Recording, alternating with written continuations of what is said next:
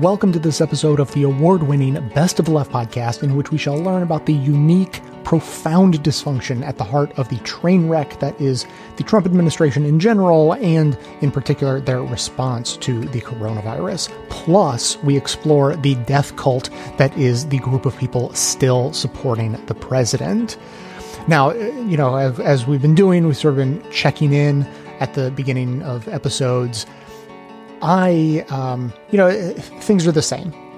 Everything's the same as it has been uh, when I've checked in before. What is uh, what is wearing on me is my inability to maintain a schedule. Uh, not not just day to day, but I mean like the show has been suffering from uh, just an irregular schedule. And uh, my hope is that you don't mind. Uh, for me, it just makes it hard to sort of get a grasp on my day to day. So, uh, you know, what, what I what I hope I've been doing is making up for the lack of consistency in a schedule with uh, sheer uh, volume and density of interesting content, and that is absolutely what I have for you today. This uh, episode is not just enormous, but incredibly dense. This is basically a, a, a special, uh, you know, a, a double album episode, and it's not like the B side, you know, could be thrown away, or that uh, you know Jay just got lazy doing his curation and, and should have pared it down more. No, no, no. Uh, this is an enormous, dense, interesting show. So strap in. Uh, I think you're going to like it. Clips today come from On the Media, Deconstructed, Democracy Now, Frontline, The Bugle, the Al Franken Show, The Chauncey DeVega Show, The Michael Brooks Show, and Point of Inquiry.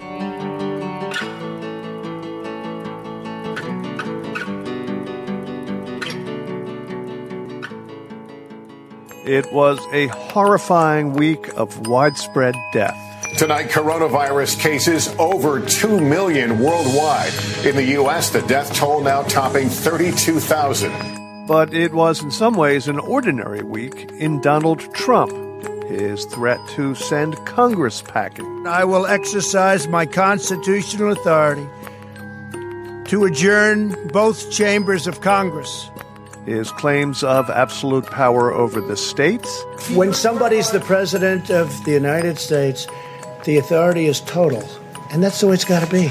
His scapegoating of the World Health Organization for his own February inaction. The delays the WHO experienced in declaring a public health emergency cost valuable time, tremendous amounts of time. More time was lost in the delay it took to get a team of international experts in to examine the outbreak, which we wanted to do, which they should have done. His Friday tweets inciting protesters to, his word, liberate the blue states enforcing social distancing rules, and perhaps most predictably, spinning revisionist claims about his limited travel bans, which he says refute the charges of incompetence swirling around him. I saved tens of thousands, maybe hundreds of thousands of lives by hurting them. All of this playing out live in his evening briefings before a press corps which till now has been largely unable to penetrate the presidential fog before being insulted or raged at and then cut off. What do you say the Americans were scared though? I guess nearly 200 dead, 14,000 who are sick, millions, as you witnessed, who are scared right now. What do you say to Americans who are watching you right now who are scared? Uh, I say that you're a terrible reporter. That's what I say. Go ahead. I think it's a very nasty question. But then on Monday, something happened. CBS News correspondent Paula Reid managed a sustained barrage of questions about what the administration chose not to do for the entire month of February. I said in January. Your video has a complete gap. On January 30th. What did your administration do in February with the time that your travel ban botched? A lot. What? A lot. And in fact, we'll give you a list. What we did, in fact, part of it was up there. It we did a lot. video, the video Look, look. You know you're a fake. You know that. Your whole network, the way you cover it, is fake. And most of you, and not all of you, but the people are wise to you. That's why you have a lower a lower approval rating than you've ever had before, times probably three. McKay Coppins is staff writer at The Atlantic. He's been analyzing the pivot by the president to the latest revision of contemporaneous history. McKay, welcome back. Thanks for having me. Now, the last time you were on, a little over a month ago, you said that reality would assert itself, the truth would out, that you cannot spin your way out of a pandemic. How's that prediction looking right about now? well, in a way, I think it has happened in the sense that a month or so ago, the president and his right wing media allies were still saying that the coronavirus was no big deal. The media was overreacting to it and Democrats were just playing politics with it. That was the narrative back then. Now we've reached a point where Tens of thousands of Americans have been killed. Hundreds of thousands have gotten sick. It's effectively shut down the United States economy. So the president and his coalition have had to pivot their spin, come up with a new narrative. One that makes what's going on now look like their victory. Exactly. The new message coming out of the White House and the conservative media is that he was actually prophetic that unlike the media and Democrats, he saw the threat on the horizon when nobody else did. It's essentially a narrative that is diametrically opposed to reality, but that hasn't stopped them from pushing it pretty aggressively. The president's rhetoric hinges on his January 31st decision to limit flights from China. Here's what his chief media proxy, Sean Hannity, had to say about that. The president's China and European travel ban I predict will go down as the single most consequential decision in history. That's not political. So, what really happened? The president did make this decision as the severity of the outbreak in Wuhan was becoming clear in January, and he got some blowback for it. But if you talk to experts about what this decision amounted to, they will say, first of all, that this was not a travel ban, it was a travel restriction. There still was plenty of travel to and from the United States and China. 40,000 people, if I recall. Yeah, that's right. And a lot of skeptics, both on the right and the left, frankly, will say that this was essentially a token measure. While this travel restriction bought the United States time, that time was then squandered throughout February and early March. What this time should have been used to do was to implement a national testing infrastructure, to acquire necessary medical supplies, to basically brace the US healthcare system for a flood of sick people. And instead, the president spent that time saying that this was no big deal, that that action that he had taken had effectively saved the country from an outbreak. It's not just the president. In preparation for the November election, the Republican Party has been cultivating the same narrative about Trump action, about Democratic obstruction and, and media fear mongering.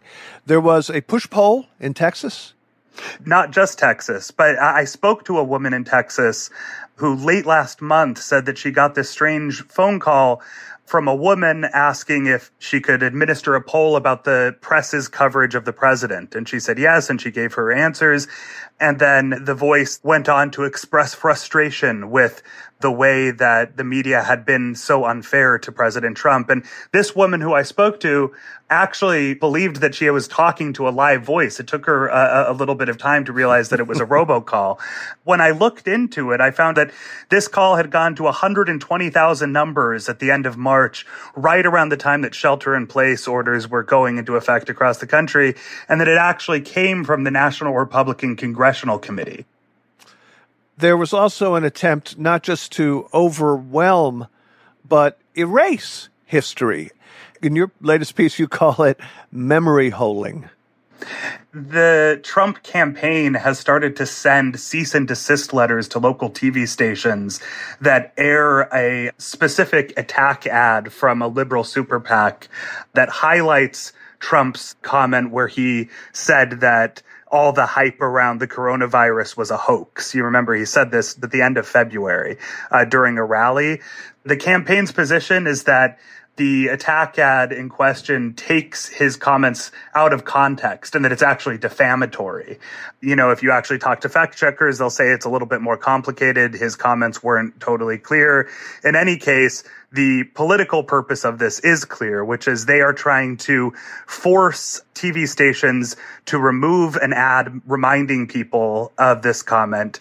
And in general, they've been extremely aggressive about pushing back against any reporter who brings up this comment. In fact, after my story was published this week, the official pro Trump super PAC, America First, went after me on Twitter saying that this was the media performing revisionist history, that the media hadn't been taking the coronavirus seriously until mid March, which is conveniently right around the time the president started to take it seriously. Well, the uh, the Nasdaq is doing poorly, but we're definitely in a bull market for projection. I want I want to get back to the daily press briefings. On Monday, Trump did in fact do something, as he likes to say, never before seen in the history of the country. For the whole world, hanging on to the latest news from the COVID nineteen front lines, he showed essentially a campaign video. It was very strange it began with this on-screen text that said the media minimized the risk from the start and then proceeded to show a series of clips of people on CNN and other networks from January downplaying the likelihood that there would be a really serious coronavirus outbreak in the US are concerned about the coronavirus because they're hearing a lot of news about it right now. But the reality is, comparing it to the flu, for example, it's not even close to being at that stage. How worried should Americans be about coronavirus? Coronavirus is not going to cause a major issue in the United States. These were sort of cherry picked clips, but this is essentially the culmination of weeks of propagandizing around this. Recall this was at a briefing of the White House Coronavirus Task Force. These briefings are supposed to be providing information to the public about this ongoing public health crisis. And instead, it was turned into this almost Orwellian display of uh, propaganda and revisionist history that is clearly aimed at benefiting him politically.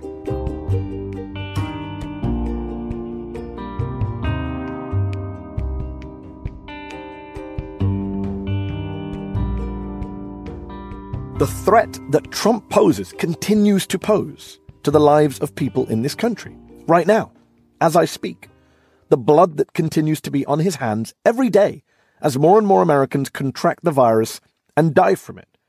Don't be fooled by the change of tone which we heard at his daily political rally sorry, his daily White House press briefing on Tuesday, where he very somberly and soberly talked about how bad the coming weeks will be and held up charts showing the death toll could hit 240,000, even if the social distancing measures that he himself wanted to lift until the other day, even if they were to stay in place.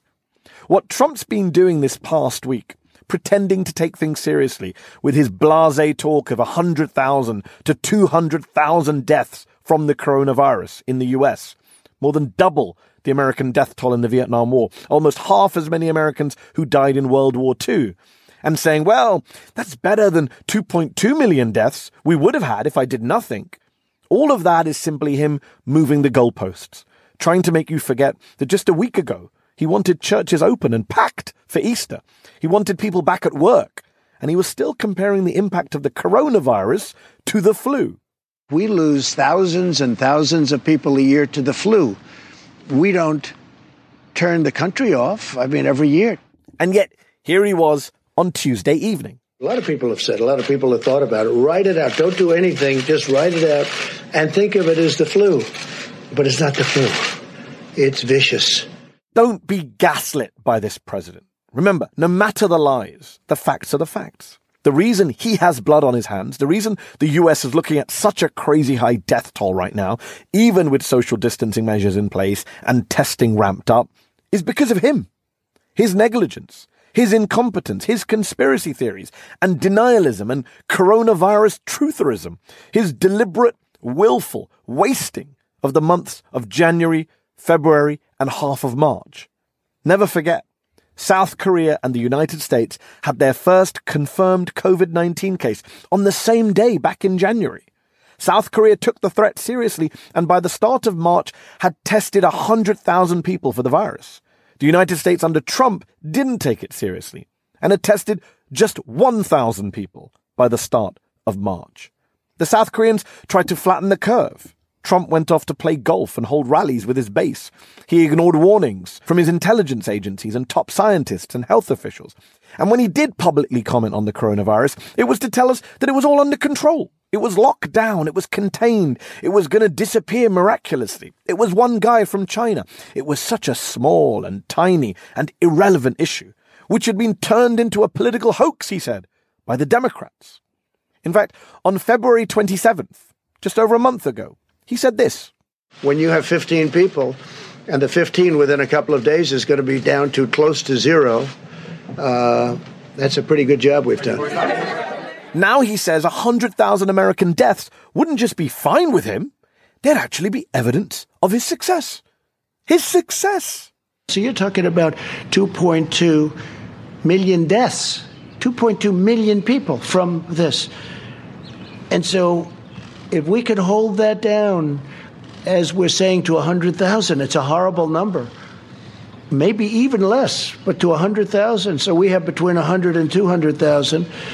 Uh, we all together have done a very good job. A very good job. Kill me now. Even Dr. Anthony Fauci, his top scientific expert on the coronavirus, even he kinda semi admitted at the briefing on Tuesday that fewer Americans might be dead right now if Trump had taken things seriously back in January and done the testing that was needed. What would the models have looked like that Dr. Birx and Dr. Fauci showed us if we had started these social distancing guidelines sooner in February or January? Please, I don't mean to put you on the spot. No, we understand, but, but we can't answer it to yeah. Saying we if we had that. started this sooner, we might not have 100,000 to 200,000 Americans dying. If there was no virus in the background, there was nothing to mitigate. If there was virus there that we didn't know about, then the answer to your question is probably yes. Fauci later said he was worried about that answer of his being taken out of context. But of course, he's also clearly worried about being fired by President Trump. You have a narcissistic, egomaniacal, megalomaniacal, amoral, compassion free, soulless, self obsessed, pretend president who from the very beginning put his own personal and political interests above the welfare of the nation he's supposed to be leading, over and above protecting American lives as his job description demands. I mean, just listen to Trump. He says it all out in the open. He says the quiet part loud. Why didn't he want to let sick Americans off of the Grand Princess cruise ship? Because I like the numbers being where they are. I don't need to have the numbers double because of one ship. Why didn't he get urgent resources, masks, gowns, ventilators, to the governors of struggling states like Washington and Michigan? And I say, Mike, don't call the governor of Washington. You're wasting your time with him. Don't call the woman in Michigan. Well, it doesn't make any difference what happens. the governor of Washington? No, you know what I say? If they don't treat you right, I don't call. He's literally letting Americans die because of his ego. And especially Americans, by the way, in blue states, in states that didn't vote for him. It's beyond sociopathic. And of course, he has form on this. Trump has a track record of letting Americans in places he doesn't care about die. Remember Puerto Rico? 3,000 Americans dead because of his incompetence and ignorance. The response and recovery effort probably has never been seen for something like this. This is an island surrounded by water, big water, ocean water. And because of comments like this. Now, I hate to tell you, Puerto Rico, but you've thrown our budget a little out of whack because we've spent a lot of money on Puerto Rico. And because he tried to divert essential humanitarian aid money away from Puerto Rico and towards red states like Texas and Florida instead. When it comes to the coronavirus, he's doing it all again, just on a nationwide level. Florida gets all the supplies it needs, New York doesn't. And just a few days ago, he was even suggesting that nurses in New York were stealing all the face masks from the hospitals. Something's going on, and you ought to look into it as reporters. Where are the masks going? Are they going out the back door?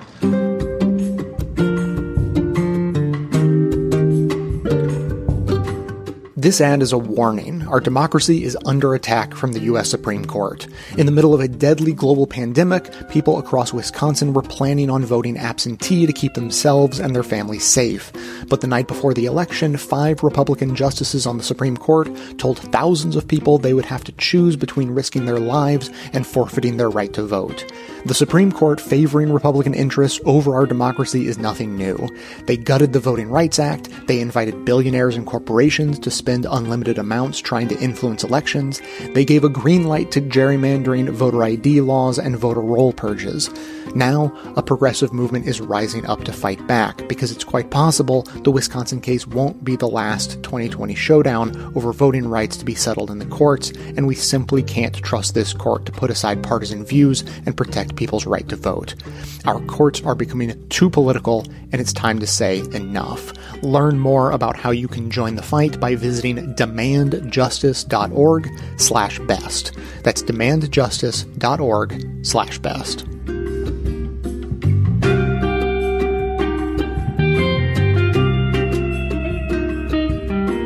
We begin today's show looking at what led us to this point. In a minute, we'll be joined by the lead author of an explosive expose in the New York Times headlined, He Could Have Seen What Was Coming Behind Trump's Failure on the Virus. But first, we go to this video, which is called Trump's Coronavirus Calendar. It was produced by The Recount, capturing the months of downplaying and denial before Trump pivoted to coronavirus crisis mode. It starts on January 22nd. We have it totally under control. It's one person coming in from China. We think we have it very well under control. We pretty much shut it down coming in from China. You know, in April, supposedly it dies with the hotter weather. When it gets warm, uh, historically, that has been able to kill the virus. People are getting better. They're all getting better. And the 15 within a couple of days is going to be down to close to zero. It's going to disappear. One day it's like a miracle. It will disappear and you'll be fine. Uh, they're going to have vaccines, I think, relatively soon. Not only the vaccines, but the therapies. Therapies is sort of another word for cure. You're talking about very small numbers in the United States. Our numbers are lower than just about anybody. It's really working out, and a lot of good things are going to happen. And we are responding with great speed and professionalism. It's going to go away. Yeah, no, I don't take responsibility at all. We're going to all be great. We're going to be so good. This came up, it, it we came up so suddenly. This is a pandemic. I felt it was a pandemic long before it was called a pandemic. All you had to do is look at other countries. The coronavirus, you know that, right? Coronavirus their new hoax. We're 15 people in this massive country, and because of the fact that we went early, we went early, we could have had a lot more than that. We're doing great. Our country is doing so great. That montage of President Trump was produced by The Recount. This is how the New York Times began its investigation into Trump's failure to respond to the threat of the coronavirus.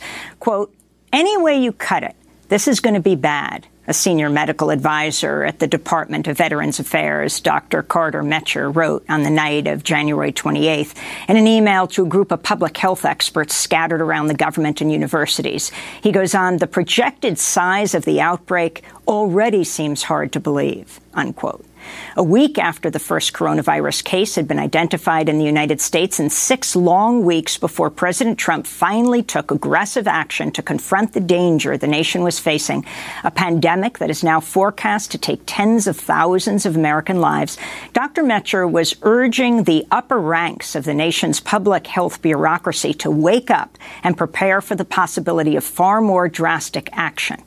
Quote, you guys made fun of me screaming to close the schools, he wrote to the group, which called itself Red Dawn, an inside joke based on the 1984 movie about a band of Americans trying to save the country after a foreign invasion. Mecher goes on, now I'm screaming, close the colleges and universities, unquote. He was hardly a lone voice throughout January as Mr. Trump repeatedly played down the seriousness of the virus and focused on other issues. An array of figures inside his government, from top White House advisors to experts deep in the cabinet departments and intelligence agencies, identified the threat, sounded alarms, and made clear the need for aggressive action. Those are the first few paragraphs of this remarkable expose in the New York Times. For more on how Trump was slow to absorb the scale of the risk and to act accordingly, we're joined by the lead author of that expose, Eric Lipton, Pulitzer Prize winning journalist, investigative reporter for the New York Times. Together with a number of other Times reporters, he wrote this in depth piece headlined How headlined, he could have seen what was coming behind Trump's failure on the virus. His follow up piece, The Red Dawn Emails, eight key exchanges on the faltering response to the coronavirus. Eric Lipton, welcome back to Democracy Now! It's great to have you with us. So take us back to that time, and then we'll talk about why this is so significant today. I mean, reflected in the fact that as we speak today, the U.S. has surpassed any country's death toll in the world. Take us back to those warnings, those first early warnings that scientists and members of his government were uh, issuing. Actually, I think you need to go back way before January of 2020, and you go back to way back to 2006, believe it or not, and you go back to the Bush administration when it was during the Bush administration of, of George W. Bush that there were key advisors to President Bush, who realized that it was only a matter of time before a significant infectious disease came to the United States, like it happened in you know shortly in, in after World War One, and and that was going to cause widespread illnesses and deaths, and that the United States was not properly prepared for it. And so it was in 2006 that the United States designed a comprehensive pandemic plan which has two essential stages. And the stages are containment and mitigation. And the first stage is containment, in which you attempt to essentially, like this, the word sounds, you attempt to contain the infection and prevent it from spreading. And you do that by, you know, preventing people who are ill from coming to the United States with a, you know, or or if someone is ill, you do what's called contract, contact tracing, in which you identify anyone that's had contact with that individual, and you and you and you isolate them until they become better, so that you just like it happened in China after the the number of cases began to explode. So that's containment. But at a certain point, it becomes there's community spread. And, and once you have community spread then you need to switch to mitigation in which you take steps to to try there is no vaccine. There and it's called they actually in, another term for mitigation is non-pharmaceutical interventions npis they call it. And and the biggest issue here was on day one in January of, of 2020, Carter Mecher, who was a physician, a doctor that works at the Veterans Administration, was already, when he's talking about closing colleges and universities, he's talking about NPIs, these non pharmaceutical interventions or mitigation. He's already anticipating that this is going to be necessary. And, and that's the, the most important thing that we have to look back on in the United States right now is that when did they move from containment to mitigation? And did they move soon enough? And the answer is they did not move soon soon enough to mitigation. And the result is that more people are dying and there are more illnesses than, than would have been necessary if they had shifted to mitigation sooner. And I, that that's the point that that Dr. Mecher was making in January of 2020 was we need to be prepared to move to mitigation as soon as there is sufficient evidence that community spread has started. And and if you want to understand the biggest failure that is consequential in the United States, it was the slowness with which we moved to mitigation. So let's go to the so-called Red Dawn string of emails in which infectious disease specialists shared their concerns about the coronavirus very early on.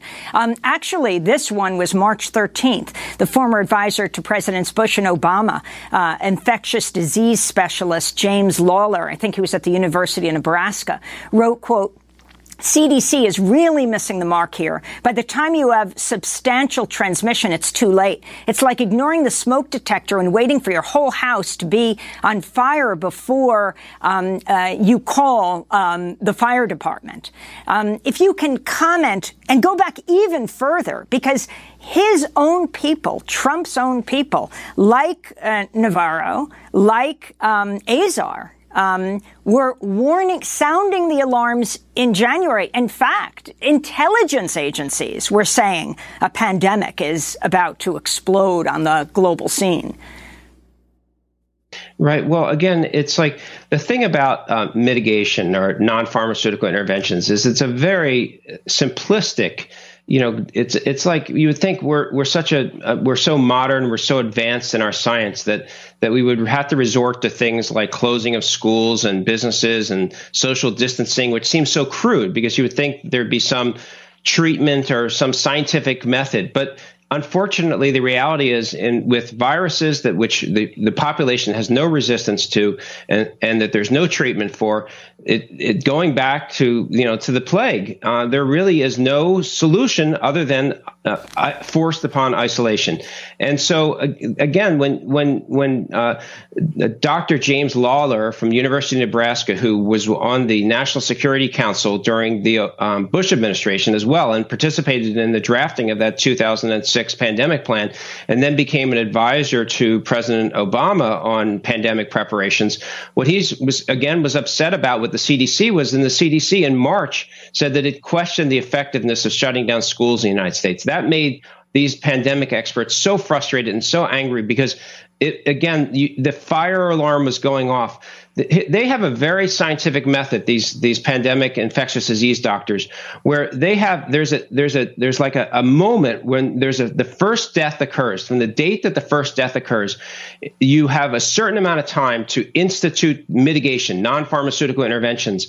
If you don't do that in that in that small window the number of deaths that are going to occur and it's basically it's a, it's an equation. You can you can show how many deaths will happen if you don't pull the the switch on mitigation by a certain date. I mean, and they they and they knew what that date was. And now it's not as if you needed to do national mitigation all at once. You didn't. You needed to do it by hotspot. When you had the first death in a community or a certain number of infectious cases then you needed to say boom time to institute npis social distancing and that and the, the problem is that the, what these doctors told me when I interviewed them is that the governors who really have the power to do that, the governors are, you know, it's hard for a governor to get out in front when there's one death in a state the size of, you know, uh, Washington State or Oregon or California, when there's a, a single death or a, a, handful of infections, it's very hard for the governor to tell the citizens of his or her state that we need to shut down the economy on our own.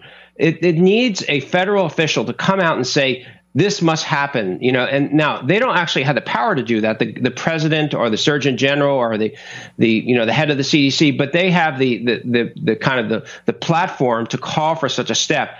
And that's what had to happen. And that's what the HHS, the Health and Human Services, wanted the president to do in February and the president was not willing to do that and so it, it, sat for several weeks and then it had it was up to the governors one at a time to make the move and some of them did it early, like California, and, and did it early. New York did it later uh, because they, they didn't have the federal guidance and, and kind of backing to, to say, now move, do it.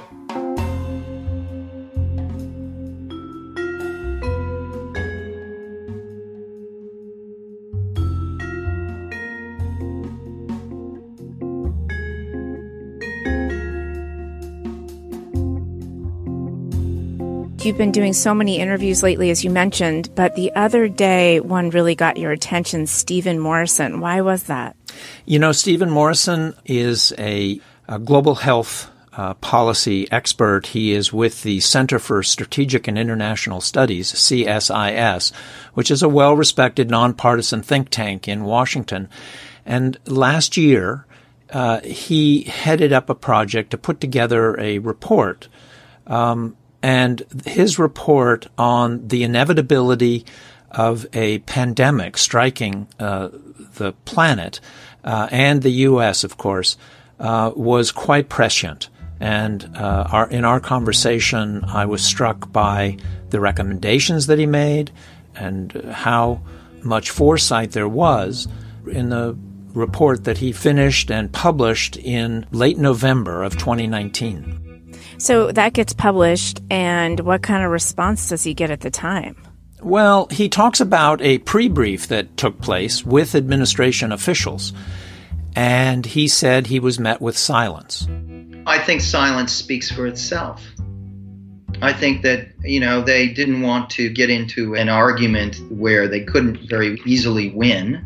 And so uh, we just sort of cordially agreed to, to move on. They just didn't take seriously the recommendations that we were making, he told me.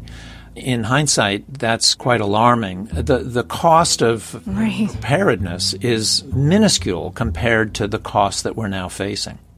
So immediately you felt that this is what you feared the most. And I was not alone. I, I was not alone. This this was being voiced by uh, many of the experts uh, who were watching this closely, including those at CDC that I was in touch with.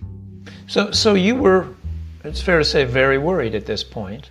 Yes, I was quite worried and watching very carefully to figure out the true gravity of this and figure out how quickly were we going to see a test developed because the Chinese they made their declaration to WHO December 31st, began to share uh, the genetic details data around January 10th, developing vaccines, developing antivirals, and developing tests so the race was on.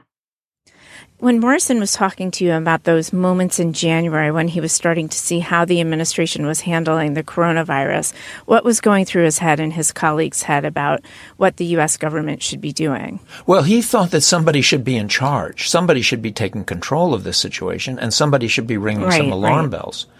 Um, and he just wasn't. He, he wasn't seeing that. At the level of the White House, um, you didn't have a directorate you didn't have a senior personality with gravitas dedicated to leading on this issue who could have pulled the parties together and gotten the president's attention more readily. There were multiple problems across our government, in the system of government, structurally, in which you had the alarm bells going off, but you did not have concerted action happening with speed and coherence, uh, connecting to the president in the way that it should. There just wasn't. Um anybody uh, at home. Uh, you know, it wasn't until late January that the White House task force uh, was formed to take this on. But by this time, the virus was, was everywhere. Uh, I talked to a, a, another official uh, who sat down with a bunch of administration officials for a dinner, and he was raising these questions in January, and all they were talking about was uh, closing the border with China. And he was saying, look, guys, we've got to do a lot more than closing the border. This is already here. By contrast, in South Korea, they had four confirmed cases of COVID 19. And hmm. they called an emergency meeting, gathered all private sector and public sector people together, and declared an emergency, called for massive testing, and they had the ability to do that, and they had people trained as to how to administer these tests. They had all of that in place.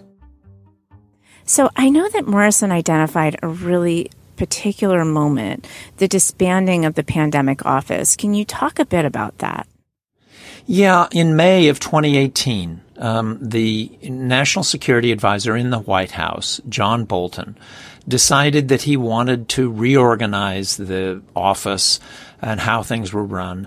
And so he decided to move uh, this office out of the White House, disband it really, and dismiss its director, Admiral Ziemer, Tim Ziemer.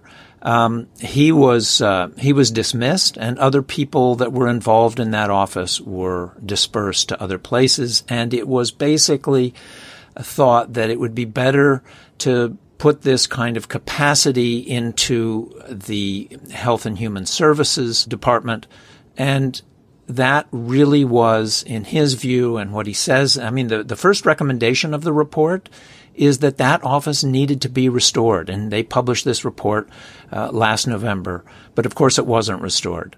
This was a serious mistake, and we raised it in the report that we put out, and we raised it in many other fora. And the argument that I think was most powerful was to say, uh, this is an area of exceptional vulnerability. We live in an era uh, in which we're seeing increasing rapidity and increasing velocity and increasing impacts of these new pathogens uh, coming at us.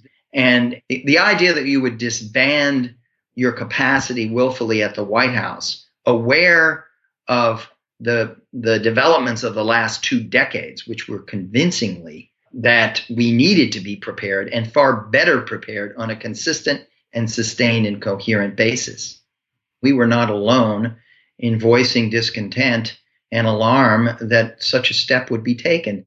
And the importance of that is that when something strikes, you need somebody in the White House who ha- who's close to the president and who has the ability to coordinate all the different agencies within the government to respond. And that just was missing. So you had this sort of uh, you know, bifurcated response with the CDC, the FDA, HHS, everybody doing things separately, but with nobody in charge coordinating the response. Right. So the pandemic office is closed. It's recommended to open. Nothing happens. And so then there is a critical breakdown in communication in early January that Morrison was pointing out to you. Can you can you tell us a bit more about that crucial moment in January? Well, in January, this virus is spreading um, in China, and this uh, information had gotten to the Secretary of Health and Human Services, Secretary Azar, uh, and this was, uh, you know, around the very beginning of January. He can't get a meeting with the president. Finally, he gets an appointment almost three weeks later.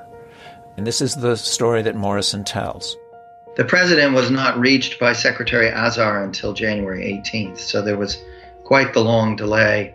Uh, Secretary Azar was the designated lead under the National Biodefense Strategy on this matter, and so he took it up and he began pressing to get in to see the president. But it wasn't until January 18th that, that he did that. And in the end, Azar never even got a meeting. It was just a phone call. And the president's first concern at that time was to talk about e cigarettes. The president is concerned about vaping and wants to talk about that. The impeachment process was the overwhelming distraction and preoccupation in this period. And Secretary Azar was having a hard time conveying the gravity of the situation to the president. And when he gets to talking about the coronavirus, um, you know, he doesn't really feel like he's getting the full attention of the president. Marty, tell me a little bit more about Azar and what his response has been in general. Rainey, I'm not sure we know yet exactly. There are those um, in Washington who say he could have done a lot more than he did. And of course, that's an accusation that's being leveled at a lot of people mm. in Washington across a number of agencies. Uh, some have even suggested that if Azar really wanted to get to the president sooner, he could have done that. So it's unclear. And, th- and that's what we're looking at in our report as to who was responsible, who's accountable for the kinds of fiascos on testing and supplies um, among the agencies. Marty, I'm trying to understand from Morrison's point of view, what is this miscommunication or lack of communication actually in early January? What kind of consequence could that have had? I mean, Morrison believes that uh, that had huge consequence. That had there been a coordinated response uh, from the White House, uh, where someone would have been in charge of coordinating all the responses at every level of government, uh, it would have saved hundreds or if not thousands of lives.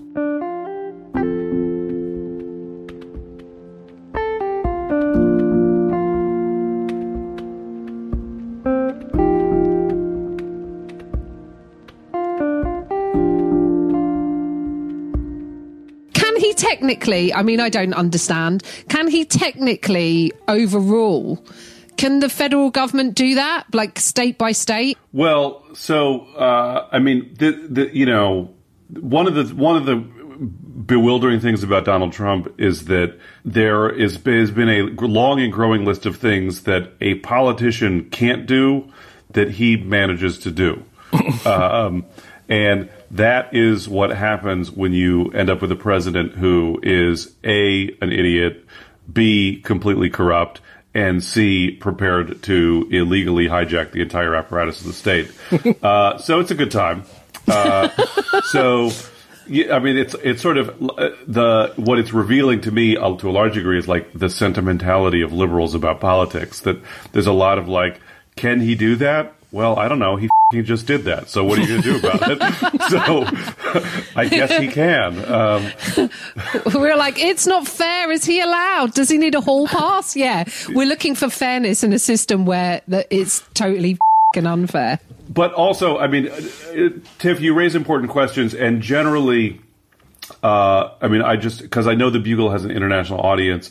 Here's a here's a general tip that if you're looking at America and you're seeing something that seems confusing or doesn't make any sense at all, and you're like, why is that thing happening? the answer is always slavery. Um, that's whatever it is. Like, why why are there racial disparities in the in de- the death rate from COVID? Why are the what's how does the electoral college work? Why is there so much gun violence? Why are 40% of Americans obese? What is the Big Bang Theory? Why is Donald Trump the president? It's all slavery is the only answer to all of that. So the the death rate from coronavirus is is disproportionately uh, affecting black people. So like in Chicago, for instance, black people make up 30% of the population, but 70% of COVID related deaths. And that's alarming. Also caused by slavery. Uh, and Senator Elizabeth Warren and Representative Ayanna Pressley of Massachusetts called for collection of racial data on COVID. And I normally think that both of them are right about everything, but on this, I could not disagree more. Uh, because Trump is already mad that COVID is hurting the economy, and people like, no, let's tell Donald Central Park Five good people on both sides, famous white supremacist Trump, that COVID kills black people. He'll see that as an upside. Like, uh, oh, I get to keep helping my billionaire friends fleece the poor to fill their, uh, you know, clogged artery hearts. Uh, and also kill black people. Where what is the problem with this? Like, this is the most MAGA that ever MAGA'd. Uh, so, if you want Republicans to take seriously the public health responses to COVID that are necessary, don't tell them that it hurts black people. Tell them that it spreads through Sean Hannity's gaze and only kills white men over 50 who own vacation homes, and the only known cure is universal rent control.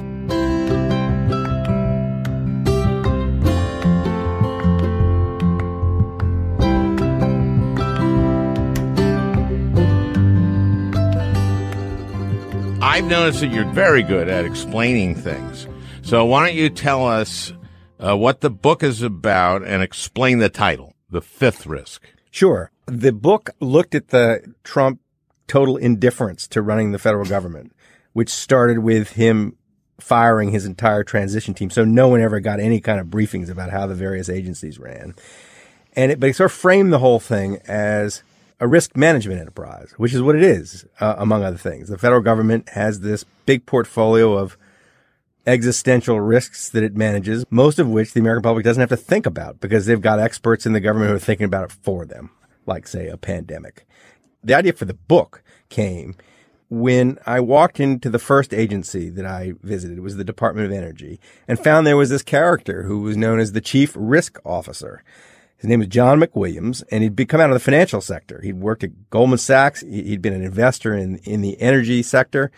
And his job had been to come and sort of frame the risks that just the energy department, one department out of a dozen or so, had to deal with. And he come up with 138 of these things. So I said to him, look, look, wow. no, no one had ever, no one had ever talked to him. He'd spent, he'd spent the previous four years there doing this and, and had real effect on what they were doing in the place. But no one from the Trump administration had bothered to call him. And and this is a department that was, among other things, like managing the nuclear arsenal. Yeah, that was, I'm sure was one of the risks is a loose nuke getting into some. Yeah, absolutely, or loose nuclear material. But I mean, it yeah. was this was so. I mean, it was a, a year after Trump took office. I could walk in and talk to someone who managed the nuclear arsenal and be the first person he briefed, uh, because no one had bothered to get the briefings. And so uh, anyway, John MacWilliams, I said, look, I don't have time for all your risks. Give me your best five. And he said, let me think where the top five would be. And he said, loose nukes or nuclear, a nuclear bomb going off when it shouldn't was actually the, the first one. And the second, the second one was an attack, interesting, an attack on the electric grid. He said, he said mm-hmm. it's going on. Chinese, North Koreans, etc., have been trying to fiddle with our electric grid. And if the power goes out in, you know, the Northeast for a month, it is a catastrophe. Three, was the Iran nuclear deal falling apart. Um, well, I know. And he said, you know, it would, it would just, it would just ratchet up the probability of nuclear war. And four, he said these missiles that the North Koreans are launching into the sea that everybody thinks is a joke. Actually, they've got some Ukrainian, new Ukrainian scientists who've moved there and they're just testing and it's getting better and better and better. And we're, we're monitoring that in our national labs and measuring what they're doing. So I said, what's the fifth? And he paused for a long time and I thought, there's my story. The story is the risk you can't, you're not thinking about, uh, because there's so many of them, you can't keep them all in, in mind. So it's basically about the risk that the federal government isn't preparing for properly. And let me ask you this. Um, do you think you have enough material for the paperback? the paperback's out. Uh, I think I have enough material for another book. And in fact, it's going to be a different sort of book, but I think that it's just very hard not to write about what's going on because it's interesting in so many ways. If you look at the way the Trump administration has responded to the coronavirus, I mean, it's appalling. They've been really bad for the first couple of months in, in their response, but it isn't just this. I think there are a number of things that might have happened that they were equally unprepared for that we'll never know about because they didn't happen. This just happens to be the thing that happened. And what you're seeing is a little portrait of the Trump administration's management ability. You know, it's just being written by the pandemic as opposed to, I don't know, an attack on the electric grid or terrorist attacks or, you know, threats to the water supply or whatever else it is that, that they were supposedly managing and not managing. Have you been studying this one in particular? Yes, because I remember watching it closely and talking to doctors and epidemiologists and people in the government who or who were in the government who were in a position to manda- manage a response to the pandemic. And you can see that there was an early warning system that had been built and a management system that had been built going back to the Bush administration. There's a document that was written in 2005 and it was just like preparing for pandemic influenza. It really is sort of the playbook and it was updated by the Obama administration. In addition to that, the the Obama administration had put in a, a pandemic response team on the National Security Council that reported direct. It was in the White House. The National Security Advisor does not have to be confirmed by the Senate. The NSC is the president's deal and the person that person can call the president. There are lots of different agencies that come into play when a, a, disease is threatening to break out in the United States. It's not just the Center for Disease Control. It's Health and Human Services. It's the State Department. It's the Department of Transportation. Lots of different agencies are involved. And the idea was you need someone to manage this whole thing. So, so for example, when the Center for Disease Control swears it has a test that works and can get it out in time, you have a check on them you aren't just trusting the Center for Disease Control as they did. And Trump fired this entire pandemic response team on the NSC. On, on the NSC, he, he, he abolished this office. Th- that's right. To he, respond to pandemics because he has, of course, blamed Obama as he does for pretty much everything. When he was asked about disbanding this office, he said he didn't know about it. You know, that's convenient, right? Um, I mean, his. I don't know. Is that good? I mean, is that is that like you see? I didn't know about it. I didn't know about the pandemic group that we got if, rid of. If he'd have spent just a little bit of the time that he spends tapping on his phone in the mornings and at night, paying attention to this enterprise he's meant to have been managing. You You're saying he has a bad leadership style. You think I, I uh, ill suited for the presidency? Is that what you're? Is that what you're saying? That's one of the things I'm saying. It's worse than just a leadership style. His character is ill suited to leadership. there, there are things okay. about him, especially leadership in a crisis, that make him really bad at this. Is that the narcissism? Well, one of them is like he doesn't want bad news. He just he wants all everything to be good news, especially about him. And so anybody who brings to his attention a mistake he might have made or a mistake his administration made and needs to be corrected is likely to get their heads lopped off. So what does that mean? Nobody's willing to go tell him that he made a mistake or his administration made a mistake. So when they make a mistake, it doesn't get fixed. It festers. He has this thing, and I think, I mean, there are different ways of putting it, but it's been interesting to me, and this even predates his presidency. It's just like who he is his whole life, he's had this capacity, this tendency to retell whatever happened, never mind the facts, in a way that's flattering to himself. So what's happened is he's developed this habit of he doesn't really care what happens. It's sort of like what happens is what he spins it as after. And I think that means that he creates a kind of psychological incentive not to pay very much attention to what happens because he's thinking all the time, what's the story I'm going to tell? That's what it feels like. It's like it's a reality show and we're living the reality. The American people are living the reality of this, but he can go pretty much the first two months and say it's no problem, right? And think about what that means because What he did was he abdicated the responsibility of taking charge of this thing and left it to local leaders to do things like close the school systems and much, much harder to do when you don't have the federal government giving you any kind of cover. If you don't have the president standing up and saying this is the right thing to do when it is clearly the right thing to do. And it's actually in the playbook. Um, but, and instead sort of hedging it so that, look, if everybody's angry about the schools being closed, they won't blame him. They'll blame the local leader who, t- who was brave enough to do it. If it ends up working and, uh, and everybody sort of kind of says, ah, look, not as many people died as we thought. He can, he can say, eh, but we're, ir- and we're irritated how much was closed down. He can say, I didn't want to close it down in the first place. What do you think this whole thing about his view of the federal government? How insane is that? You know, there were lots of little anecdotes that were thrown at me when I was working on the book. And one of them that stuck in my mind was how shocked Jared Kushner was when all the people who were in the White House had left when they turned up. He thought everybody kind of stayed. He didn't realize how much. That's right. He, he, didn't realize how much how yeah. much there was to do.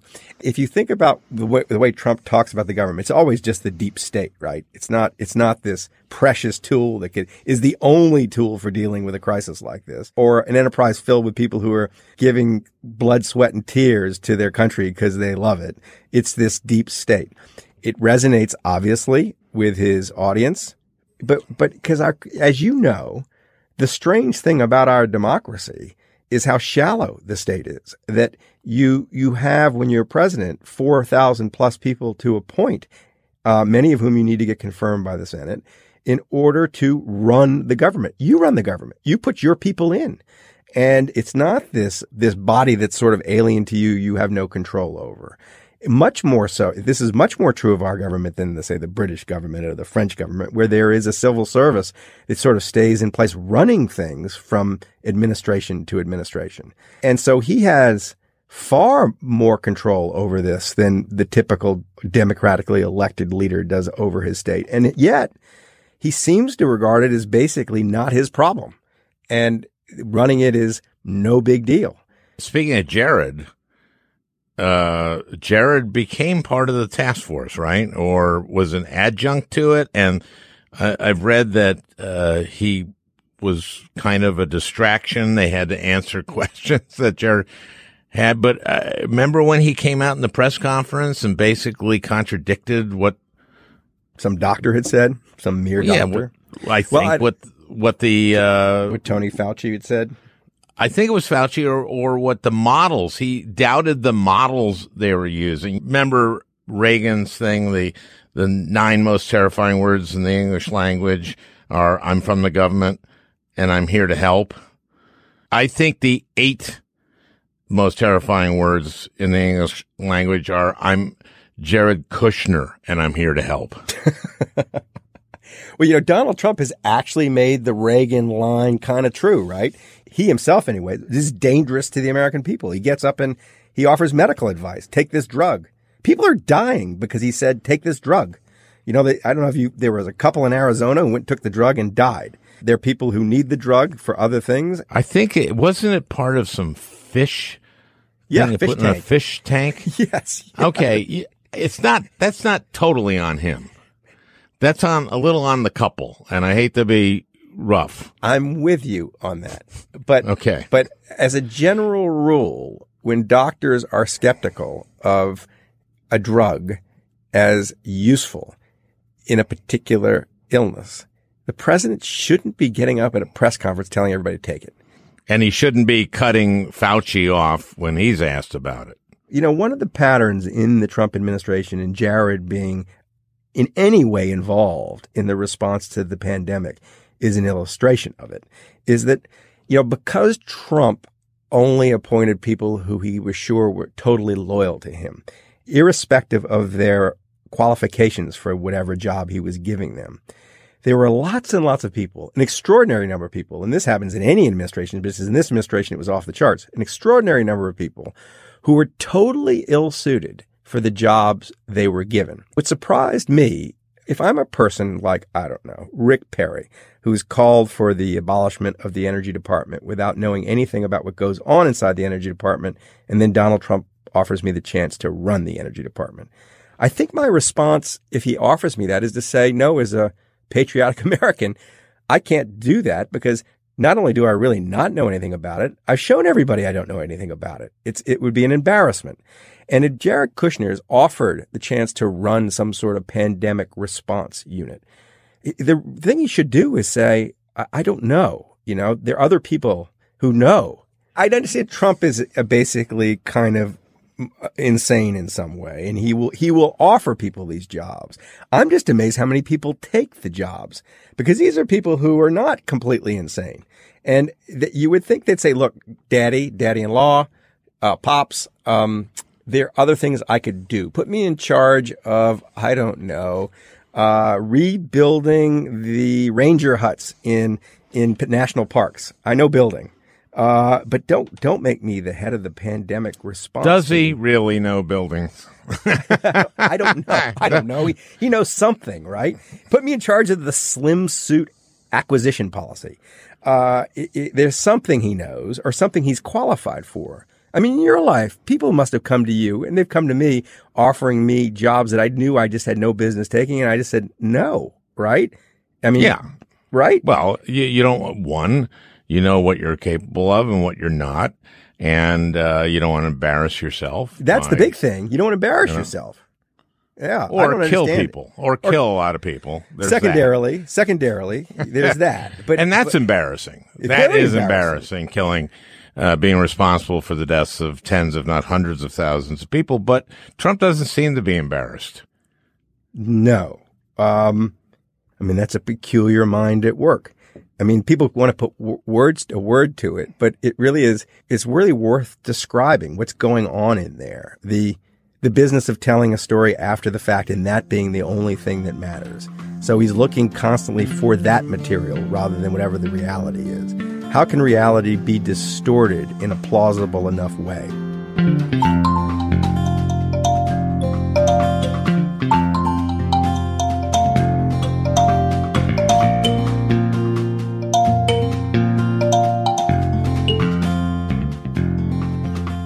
As the death rate from the coronavirus pandemic continues to accelerate, with more than 2 million confirmed infections worldwide and at least 127,000 deaths, President Trump said Tuesday he would cut off U.S. support for the World Health Organization. Speaking from the Rose Garden, Trump sought to shift blame for his administration's disastrous handling of the pandemic onto the UN Public Health Agency, accusing the WHO of helping China to cover up the spread of the coronavirus when it emerged late last year. The world depends on the WHO to work with countries to ensure that accurate information about international health threats is shared in a timely manner. And if it's not, to independently tell the world the truth about what is happening.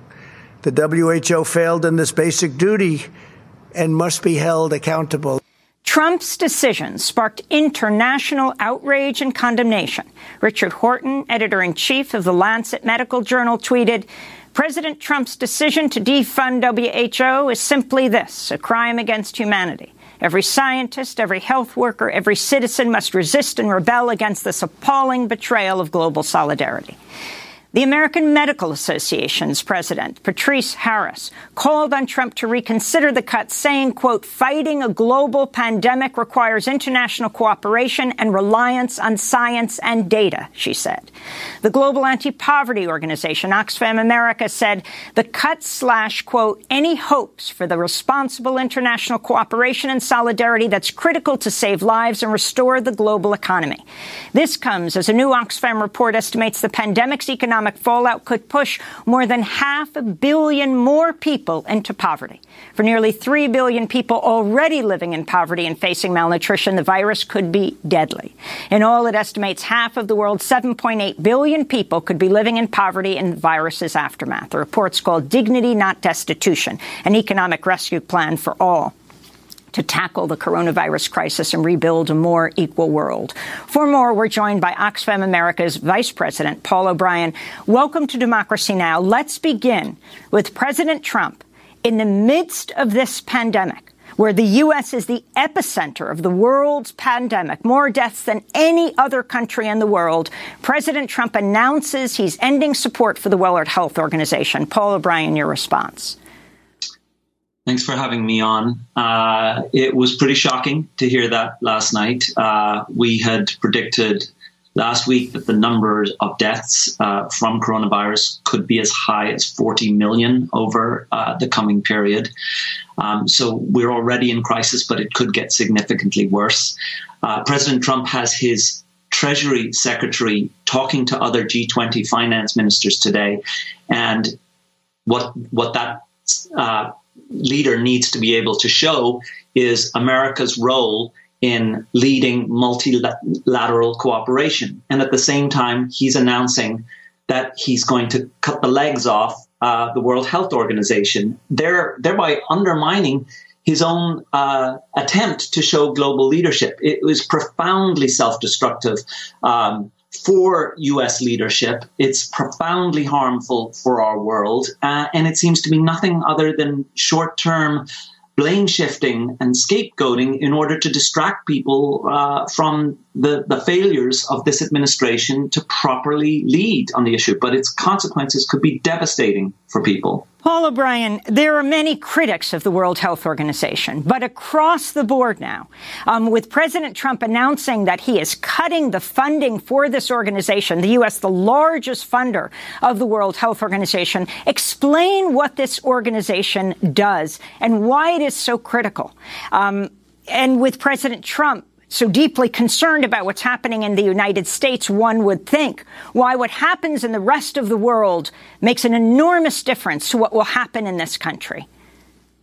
Well, as you say, uh, New York is the epicenter of the crisis. The U.S. is now facing more deaths per day than, than has been seen. We are facing our own health crisis here. We're also facing our own economic crisis here. Just at the same time, you've got 17 million new unemployed in the United States. And even before this crisis started, um, you had 40% of Americans didn't have $400 to their name for an emergency, and then the crisis hits. So you've got a health crisis and an economic crisis here.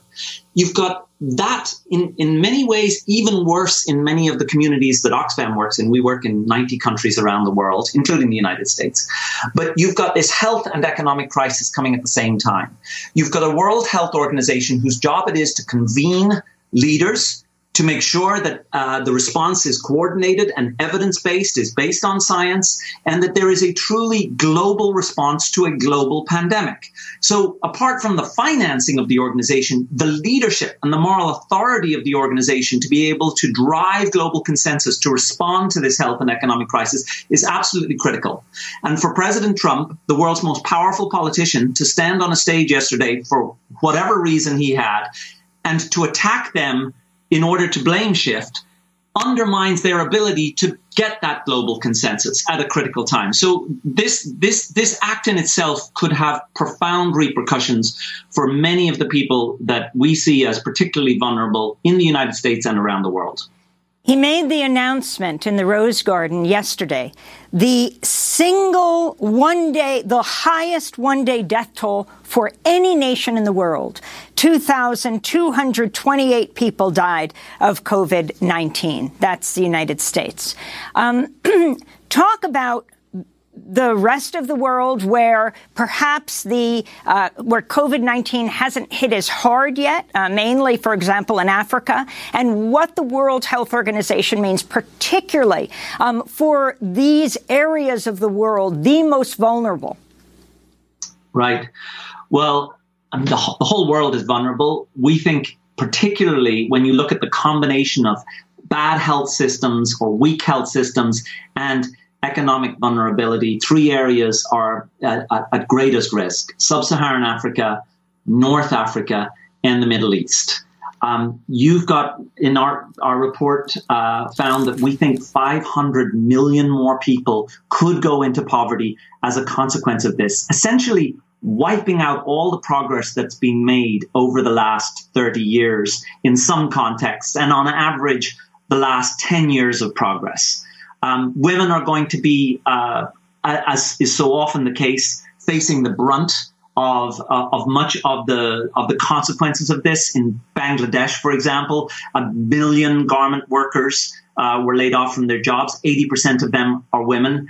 Uh, in Kenya, flour factories just shut down. 30,000 people sent home. Most of them are women.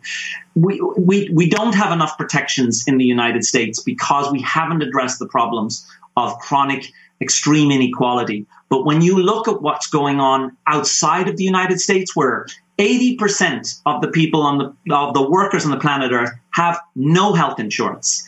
Uh, 2 billion people are in the informal economy.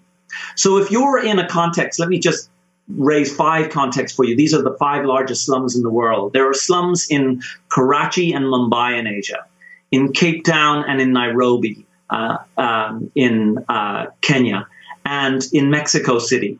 Those five, they're the largest single slums in large, larger cities, have 5.7 million people. When coronavirus hits those environments, First, there's no healthcare system in, in those contexts that's got ventilators waiting for them. In some countries where we work, there are literally two or three ventilators in the whole country. But economically, people are living in close quarters. There's no physical distancing possible. They get no sick pay. Their economies are being shut down. They're being told stay in place. They're not able to trade. They're not able to access goods. In many contexts, their borders are now not allowing food if they're net importing countries. So we have an economic crisis that is potentially coming along with a health crisis that is going to be profoundly harmful for many people and potentially destabilizing in ways that we will all face the consequences.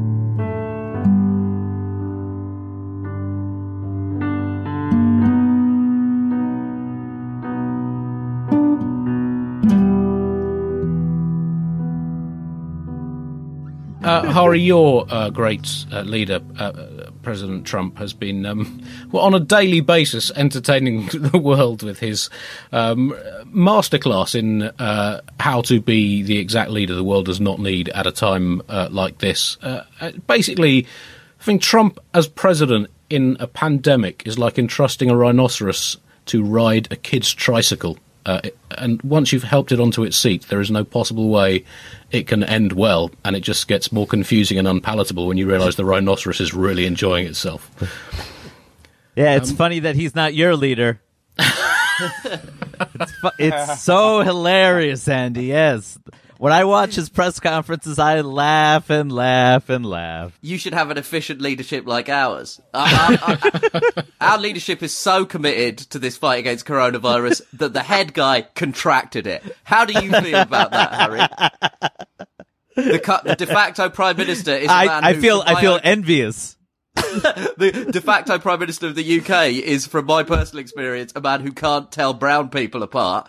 And the government's best strategy appears to be our Home Secretary Priti Patel trying to deport coronavirus. well, at least your leader didn't suggest that we inject ourselves with disinfectant to stop coronavirus. This is the president of the United States, which, by the way, he's right because that would kill us and that would end coronavirus. Yeah, exactly. He's you can't brilliant. stats. um, I mean, it's a, it's an interesting way to go about it to suggest blasting disinfectant directly into people's lungs. And I, I have checked some of the bottles of disinfectant that we've got in our house, and uh, it might be that he's just got the words mixed up because it says, "If ingested, seek medical help immediately." Yeah, yeah, it's uh, right on there rather than if seeking medical help, ingest immediately. So you can understand it's not that different, really. It might be that he just scanned ready. He's a very busy man. It's very hard work being president of a large country. To be uh, fair, it never said on the bottle. It, it has never said on the bottle, "Do not inject." intravenously. It never says that. It says ingest. It led to the uh, the BBC's coverage of it uh, meant that the BBC, because the BBC, you know, it's a public service broadcaster in this country, and so it has to adopt the same sort of dry professorial tone to whatever bullshit the President of America has spouted. So in the article covering it, at the bottom, there was a web, there was a, an article written by a BBC health reporter with the headline, Disinfectants don't work inside the body. and, and, as that person was writing that, they, they must have taken every ounce of state induced b- a non-bias to not write, "Are you fucking kidding me?" Um, he, he also seems to be banking a bit on sunlight, killing it. Um, can't believe he hasn't really su- suggested garlic and making a sign of a crucifix or a foil else malleting a wooden stake through the virus's heart. And uh, on the subject of the the disinfectant, he said if it could knock out the virus in a, in a minute. Um, uh, is there a way that we can do something like that by injection inside or almost a cleaning? I mean, he's not far away from f- suggesting a, a full exorcism. I mean, clearly, we know it's election year. He is pandering to the Christian right. He wants to bring exorcisms back into mainstream medicine. Um, I'm waiting for him to suggest that we shrink the army into into tiny little specks that could enter and kill the kill the virus from the inside. Well, I mean, don't even say these things out loud. Laura. You just can't be too a couple of weeks ago at one of his uh, his sort of daily stand-up comedy routines he said that he he sort of He's the only guy that's got any fing gigs at the moment. yeah i know and he did sort of i, I mean he, he he sort of suggested some he made some sort of wisecrack that seemed to be him like suggesting that he'd had sex with a lot of models as part of a conversation and i thought Oh, that's really bad. And then this morning, I found myself saying out loud a sentence I never thought I'd ever say. I wish the President of America would stop suggesting you can inject disinfectant into the human body and go back to bragging about banging models when asked about a deadly global pandemic. That is on a par with unexpected sentences I've been forced to say in the last 12 months, including England have won the Cricket World Cup and maybe we don't need another Batman movie.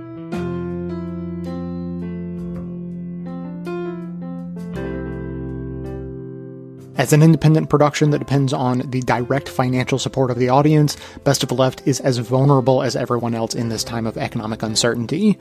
When people can't go to work or get laid off, non essential expenses are the first to go. We perfectly understand that, and that's why we expect to begin to see a drop in our Patreon members in the coming weeks. So if you can support the show directly on Patreon, that would be amazing and fantastic, and we thank you for that. But there is also a way you can support the show without it costing you any money. So if you're doing any shopping from the big box store in the sky, you can use our affiliate link and we'll get a cut of the price from everything you purchase. Our affiliate links for the US, UK, and Canadian stores are in the show notes on our website and on the device you're using to listen right now. If you use our link and you're taken to either the homepage or our Alexa skill page, then you have done it right. There's nothing additional you need to do, and we will benefit from the shopping you do after that. If you take just a moment to bookmark our link to your country's store on your browser, or even delete the mobile app on your phone and add that link as a button in its place, you can enormously help us get through this health and economic crisis just by doing your regular online shopping. Thanks so much for your support. Just going back to your propaganda machine point, you wrote in The Atlantic about this sort of toxic symbiosis that exists between the president and his right wing media echo chamber, especially Fox News, which both amplify his false statements about the virus, but also provide him with crazy fodder to repeat. You know, this line this week about the cure is, can't be worse than the disease, which he just lifted from Fox. Uh, you also mentioned an Arkansas pastor who was quoted in the Washington Post saying, quote, in your more politically conservative regions, closing is not interpreted as caring for you. It's interpreted as liberalism or buying into the hype. Have we ever seen a, a public political party media response to a pandemic like this before? Just so, so loaded and so, uh, so filled with kind of partisan uh, meaning and baggage.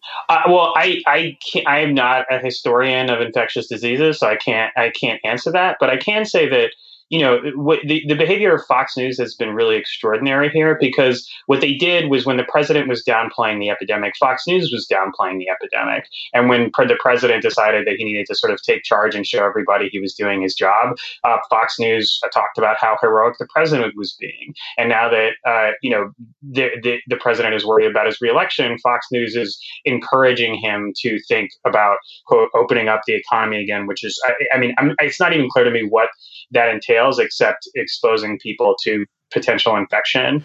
But which of them, Adam, is the dog and which of them is the tail? I don't think uh, it, it's not it's not actually clear. I mean, I don't think that's actually clear because in one sense, Trump looks at Fox as a, a, a kind of like pipeline to his base. And also, Fox sees Trump as an important asset for their political project. So they sort of they, they sort of mutually stand each other up. Fox defends the president no matter what he does, and when they think he's and, and you can see this sometimes on Fox when people on Fox think the president is getting himself in danger, as you know, Fox News host Tucker Carlson did earlier, uh, you know, uh, earlier this month. He, he tried to convince the president that actually the epidemic was a serious thing and he should start taking it seriously. But until then, you know, Fox News was endangering its own audience by telling them that the coronavirus was nothing to work to worry about. And what's fascinating about that is that Fox imagines itself as a corrective to the mainstream media, which supposedly lies to you all the time um, for political reasons. But what we have here is Fox, which you know internally they were saying we need to take precautions to worry about this epidemic, but they were broadcasting the message that there was nothing to worry about. And that's because their role is to protect the president and make sure the conservative base sees him as infallible. It's not to actually inform the conservative base about information that is vital to their well-being. In fact, when or they had the opportunity or protect when they had the opportunity to do that, what they did was endanger them by lying to them about uh, how serious this was. So so you've followed this presidency closely. You've written extensively about Trump. Do you believe his handling of this crisis is a product of ignorance, of his sheer dumbness, of his conspiratorial anti-scientific mindset? Or is he just a sociopath who knows what he's doing could kill millions of people, but he just doesn't care because he firmly believes his re-election is more important to the world than social distancing or saving American lives? I think the thing, the most simplest thing to understand about Trump is he thinks that everything is about him. He thinks that it, it, so he will always look out for number one. The federal government there is to do what he wants. Um, even the governors of states who are begging him for aid have to be nice to Mr. Trump if they want to get it. Yes. Um, so you know, to, the, the, the, and and the sort of authoritarian cult of personality that has been built up around him um, sees the same thing. Trump is basically the nation to them. So Trump cannot betray the nation. He can't betray the public trust because he is all of those things. He is those things manifested. So there's nothing that he can do that is actually selfish. Whatever acts that might be selfish in another context context by another chief executive, by another human being, are not selfish because Trump is the country and therefore he is serving the country. So when Trump is pursuing his own self interest, no matter the human cost, uh, even when it's a, a, pursuit that exposes Americans to a deadly disease because he doesn't feel like dealing with it until the stock market crashes. He is still um, serving the country loyally because, after all, to serve Trump loyally is to serve the country loyally. And this is a sort of very dangerous political mentality and one that, unfortunately, the country is going to be dealing with the consequences of for a very long time.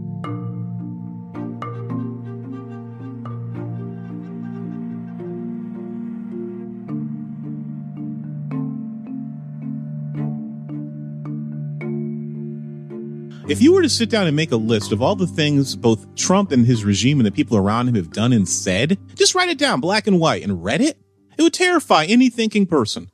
But because they've gotten so used to it, it's normalization. People are unmoored from reality.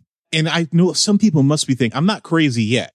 I think there's something compelling. And at a certain point, the villain, he's the show. And there's something compelling about what this man is doing. And I can see how it can seduce people. He's unstoppable. There is something really compelling about villains and anti-heroes. And Donald Trump is that. He came onto the scene and he was interesting in a way that other politicians weren't willing to be interesting. And that addicted people. And there are people all around this country who are in his sway. And we can talk about why and we can talk about all the different factors. And they're all true. But they got in his sway not just because he was entertaining, but he was compelling. And these people are not going to leave. They are also enthralled to him and the narrative and their own identities, and they're not leaving. And if anybody thinks that Donald Trump's going to be beaten in a landslide in November if we have an election, that's not what's going to happen. His group is not going to go away. They reside in an alternate reality right now, and they're not going to just willingly get up and leave. But here's another aspect of why Trump is so compelling and why the Democrats, I still say, are going to lose. They don't have a hero. They don't have a story. Bernie, he was a far more interesting character, but Biden is not compelling. Whatever you think about Trump, he's a hell of a story. You can say he's evil, but you gotta watch him. I have a lot of concerns about what's happening right now. The media wants spectacle at all times. They want scandal and spectacle. And what exactly happened with Hillary Clinton and her emails in 2016 is going to happen with Biden. I've talked to enough people. I've made enough observations at this point. The Donald Trump campaign is going to run against Joe Biden as if he was Donald Trump. They're going to call him racist. They're going to say that his mental well-being is in decline. They're going to say that he is a creep against women, gaffes. They're going to put all of the things about Trump and they're going to project it onto Biden. And that's the plan and the media will go for it. They just will. Now, whether or not coronavirus and this pandemic creates a situation where maybe the politics as usual is upturned? Absolutely. That is a real possibility because we don't know how these things work and we are in unprecedented territory. But I agree, the Democratic Party doesn't know what it is or who it is. And that has been a problem for decades now. And it's in this place now where I hate to say this and I hate to be flip about it. The most Democratic Party thing possible is to lose the reelection campaign of Donald Trump, a historically dangerous and unpopular president. That is the most Democratic Party thing imaginable. I mean, they're experts at snatching defeat from the jaws of victory because on paper they should have it, but they don't know how to fight. They lack heroes. They lack characters. But you saw that poll a few days ago about Trump's response to the virus. 48% of Americans say they trust him. He's doing a good job. Well, that's basically his basement level of support. This is a cult. This is mass delusion. So he's got 48% no matter what. He's the daddy. He's the mama. Trump is father. Trump is mother. So if you go to him for salvation, this is why I think he's going to be more popular among his supporters. They're afraid. They're terrorized. This existential threat, but daddy Trump will save us. And that's why he's going to be more popular. You know, I've been writing about this more and more and talking about it more and more because it's incredibly important. And it's the only reason why I recognized it as a cult as early as I did. I grew up in it. I grew up in rural Indiana in this evangelical white identity movement. I had no idea what it was. In the 1950s and 1960s, there was a neo Confederate revival with Jerry Falwell and Robertson and all those guys who were working against the civil rights movement. They perverted Christianity, took away the social justice aspects, and turned it into a white supremacist worship of power and wealth. Well, guess what? Donald Trump is the perfect messiah for those people. And they've been raised up in this belief that there are all these conspiracies between Jewish people, people of color, women, gay people, all these different groups are coming together underneath. It used to be the protocols of the elders of Zion. It later on became the New World Order. Now you may know it as the deep state. They believe that they are fighting a satanic conspiracy, and the only person who can save them is Donald Trump. They're not going to move. And I hate to deliver this to people who aren't aware of it, but the people that I know, the people that I love who are still in that cult, the people who still reside in it, and I call it the Call of the shining city because Reagan's in there too, and that they see this as a sign of the end times. That's what they see this as. And and do you know what happens in the end times? It's the battle of revelation. It means that they're going to need their Christ to fight an antichrist. They're not leaving Trump. It doesn't matter if they lose people in this. It doesn't matter if all of them are stricken down with coronavirus and sick and hurting and the bills pile up. They're going to continue to go deeper because when you're in a cult, your entire personality is wrapped up in the cult leader. It doesn't matter if they lie, if they're wrong, all of it. It just makes you go deeper and deeper into the cult. And again, going back to the news media downplaying things that they should be focused on and they make fun of it and it's drive-by coverage. Ha ha ha. Look at the rubes out in Trumplandia. Now they had that story a few days ago about these Trump churches telling these sad people to lick the floor of the church to prove that there's no disease. These people will do everything Trump says, which they will, you can laugh at them licking floors, but they also follow through on commands to violence. What does that say about our society? And we can go down the list. Broken educational system, loneliness, social atomization, religious fundamentalism, mental health issues. But none of this is funny because the next order is going to go from licking the floors of the churches to going out there and engaging in violence, which they're already doing through stochastic terrorism. This is a perfect crisis for an authoritarian. Authoritarians do not take responsibility for their failures. They find other people to blame for them. They find scapegoats. They find conspiracies that they can blame, other countries, traitors, you know, all this stuff. It all keeps working in this cult mentality. If this thing gets bad and talked to enough people and enough experts, I can tell you it sounds like this thing is going to get bad. We're going to know some people who probably die from this, and we're going to watch society start to really suffer. There are people out there. Most of us are quarantined, practice social distance, and we're going to be careful because we care about people and we're thoughtful. There are people out there right now who see this as an opportunity. And they've been waiting for things like this.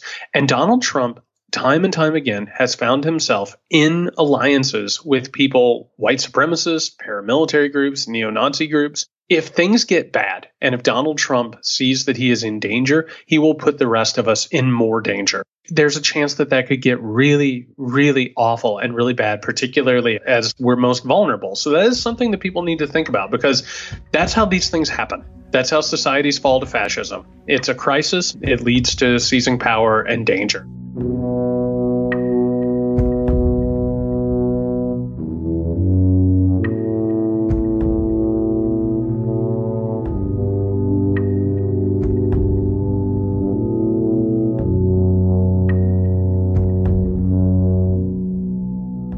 go through life looked at as a potential contagion. White folks are not used to being viewed as carriers potentially of something awful. Now, obviously, there are exceptions. Gay white folks during the height of the HIV AIDS epidemic, for instance, could not take that for granted. For the most part, white folks are not used to people of color moving away from them or looking at them funny. And, you know, you got millions of people right now who maybe for the first time, probably for many of them, for the first time in their lives, are having this sort of existential crisis of can I go out? If I go out, will I be safe?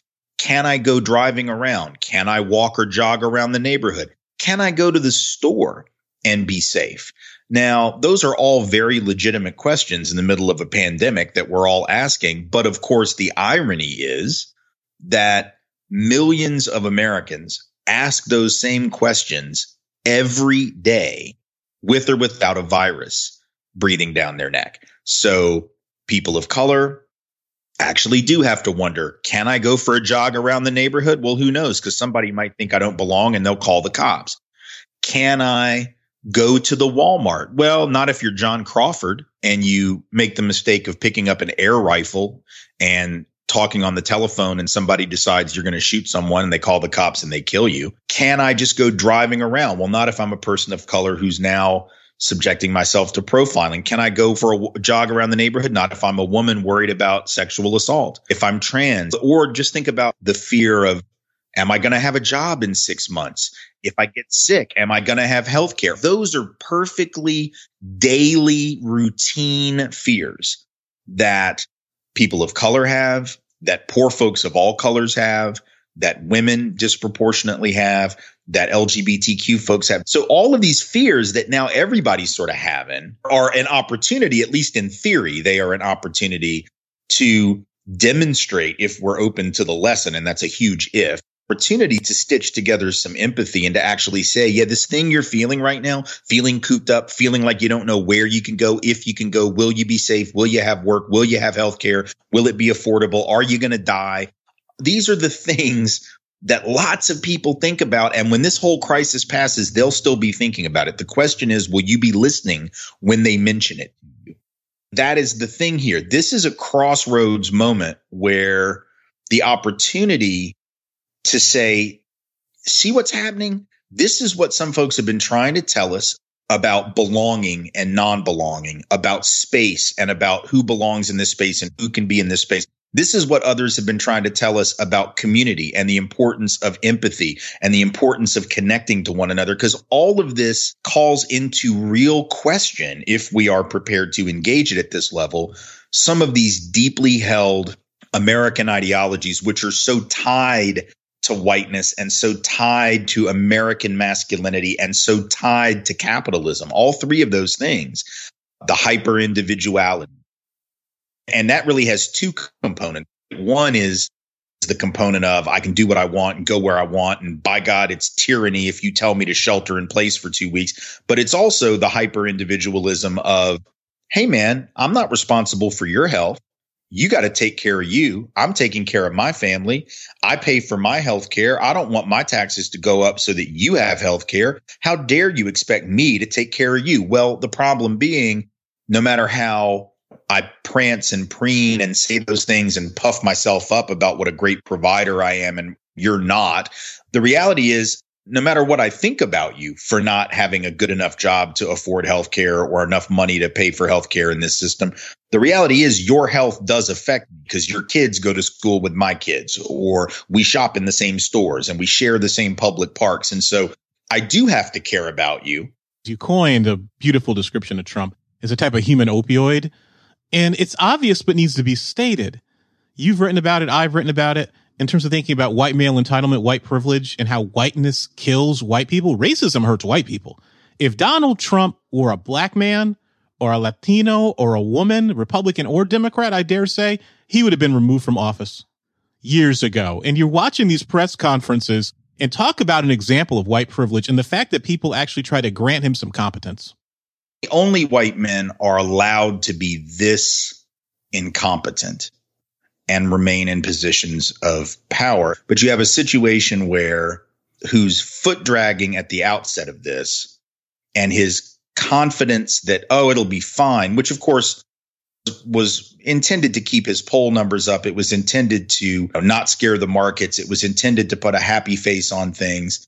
But all of that obviously delayed testing. It delayed the rollout of the economic package which just passed, which then means it delayed getting money to people. It'll happen, but it's going to happen later than it would have. It delayed the masks that are needed, ventilators that might be needed. Everything's been delayed, which means that there will be, when this thing is over, even in the best case scenario, there will be thousands upon thousands, probably tens of thousands of white people who are going to die because of that foot dragging and we know statistically that a good number of those are going to be Trump voters because we know that most white people voted for Trump. And by the way, not just white people in Alabama and Wyoming and Montana who think they can't get this thing, but even half the white folks in California and roughly almost half the white folks in states that we consider blue states. The only reason they're blue is because of people of color. The white folks in those states are very nearly either split or slightly Republican in terms of whom they vote for. So he will literally be, and Fox News and all these folks that have played to old people, and they're the most vulnerable people. So it's very obvious that this is an administration and an individual who's willing to kill his own base in order to keep his poll numbers high, to keep the economy humming along. And because so much of what he does in dragging his feet, I think, was connected to his xenophobia and his racism, we can then say that that xenophobia and racism is again implicated in their suffering. And when I say that racism and xenophobia is implicated in his response, I mean his assumption that all he had to do was shut down the border, turning to those xenophobic and nationalistic answers to problems that are much more complicated than that. Thinking that if you just blame the Chinese for creating the virus and spreading the virus, that it'll take whatever heat you need to deal with off of you in a very real sense. Uh, once again, not just his incompetence, the way that he understands the world and the way that he understands America's place in the world versus others, particularly non white nations, is going to get people killed. And a lot of them are his people. But the thing is, going back to the opiate analogy or metaphor that I've used before, the saddest thing is that you have an awful lot of his people who seem to be perfectly comfortable with that. So Trump talking about the ventilators, he's basically going to punish any part of the country that doesn't vote for him. He's manifestly incompetent. Evil, and I use that language intentionally. Stephen Miller, the whole regime, they're evil. And you see these responses online. I can't imagine this. How can somebody be so evil? How can they do these things? This isn't America. And I want to write back to them and say, read a damn history book. This is a country, Jim and Jane Crow, white supremacy, genocide, interning Japanese Americans, eugenics, go down the list, the blood on this country's hands. How do we make sense of that sort of naivete? Do they really believe it? I think part of it is absolutely bad education, obviously, that most people really don't know even the most basic contours and realities of the way that this country is actually operated for most of its history. It's also very motivated reasoning. If in fact we start from the premise that most people are pretty deep down decent people who don't want to harm others, who aren't antisocial personalities, who aren't sociopathic. Most people are not sadistic. The problem I mean, on the one hand, it's great that most people are not those things.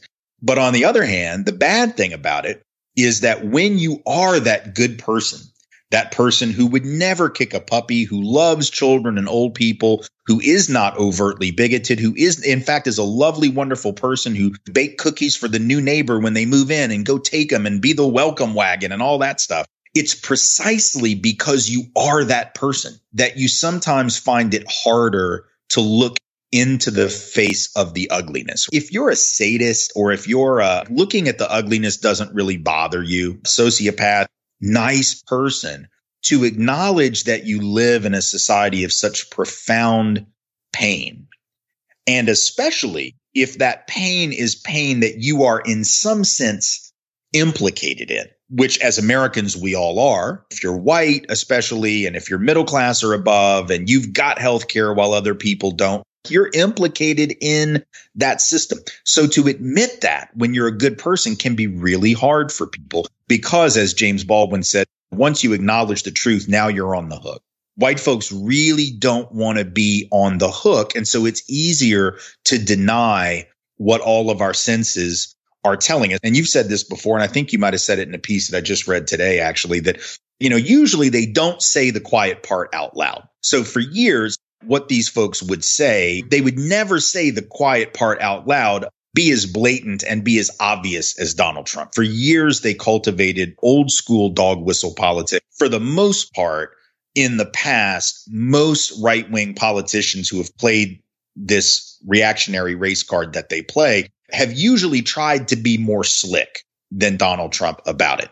Donald Trump has clearly taken that and has decided either he doesn't have to be slick, or maybe he doesn't want to be, or maybe he doesn't know how to be as slick, or maybe he's just decided screw it in an era where white folks are diminishing in numbers. I don't have to be slick. I can just play straight to the fear of quote unquote replacement and I'll be able to get away with it. You know, Donald Trump clearly doesn't care much about plausible deniability. That is different. So if someone wants to say online, oh my God, I can't believe they're saying the quiet part out loud. Okay, that's an interesting conversation about why that's happening, why they feel like they can't. But the idea that I can't believe they think like this is not at all surprising. What's really surprising is that more people don't think like that and actually find it disturbing. That makes me feel good. I'm glad to know there are people who are appalled by it, but I wish that they would do more than complain on Twitter.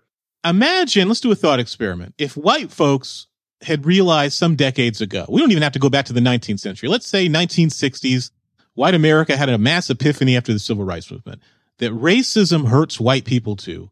What do you think our country would look like now in terms of the coronavirus or other issues? I think a lot of things would be obviously very different. There would be some people who were still locked in the cult mentality and it wouldn't have mattered. I think what would have generally happened is we would have seen, for instance, that rather than piecemeal welfare state that we created with Medicare and Medicaid and a handful of great society programs that then of course got racially scapegoated and then limited and and slashed to the bone and are constantly under attack that we would have probably had a chance of expanding the contours of social democracy that had begun in a very racialized way to be expanded during the New Deal. I think we could have seen, for instance, that those programs that white folks loved, loved as long as they were just benefiting us and people like us could have expanded had we not been essentially derailed and detoured from that path by racism and white supremacy in reaction to the civil rights movement. So if we had come to the realization that, oh, this racism thing hurts us, we could have built on the foundation of social democracy that had begun to be laid, albeit in very racialized terms.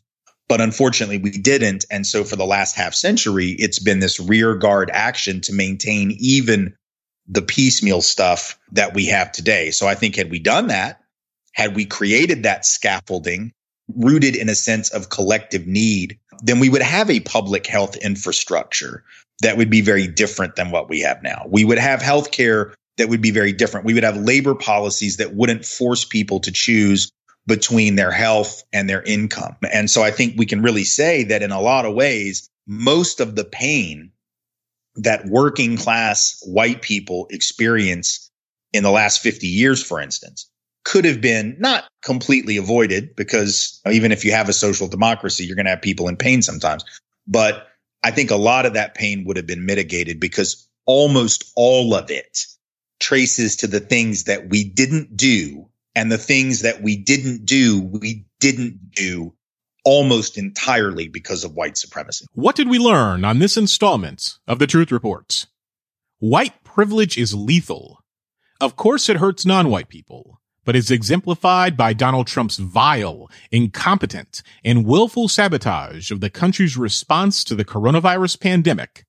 At least 40,000 Americans are now dead, and many more will die because white privilege keeps the incompetent king emperor cult leader Donald Trump in power. White privilege creates a type of narcissistic fragility and all the resulting outcomes and errors in cognition, reasoning, overall thinking, ethics, morals, and behavior. This narcissistic fragility and its impact are so great that even basic common sense steps to protect public health during the coronavirus are viewed as somehow being infringements on white Americans' quote unquote freedom. Crisis is an opportunity for evildoers. While the mainstream news media continues to focus on the superficial and not the systematic failures of America as revealed by the coronavirus pandemic, white supremacists, Nazis, and other white neo-fascists continue to plot and scheme and engage in acts of violence designed to destroy America's multiracial democracy.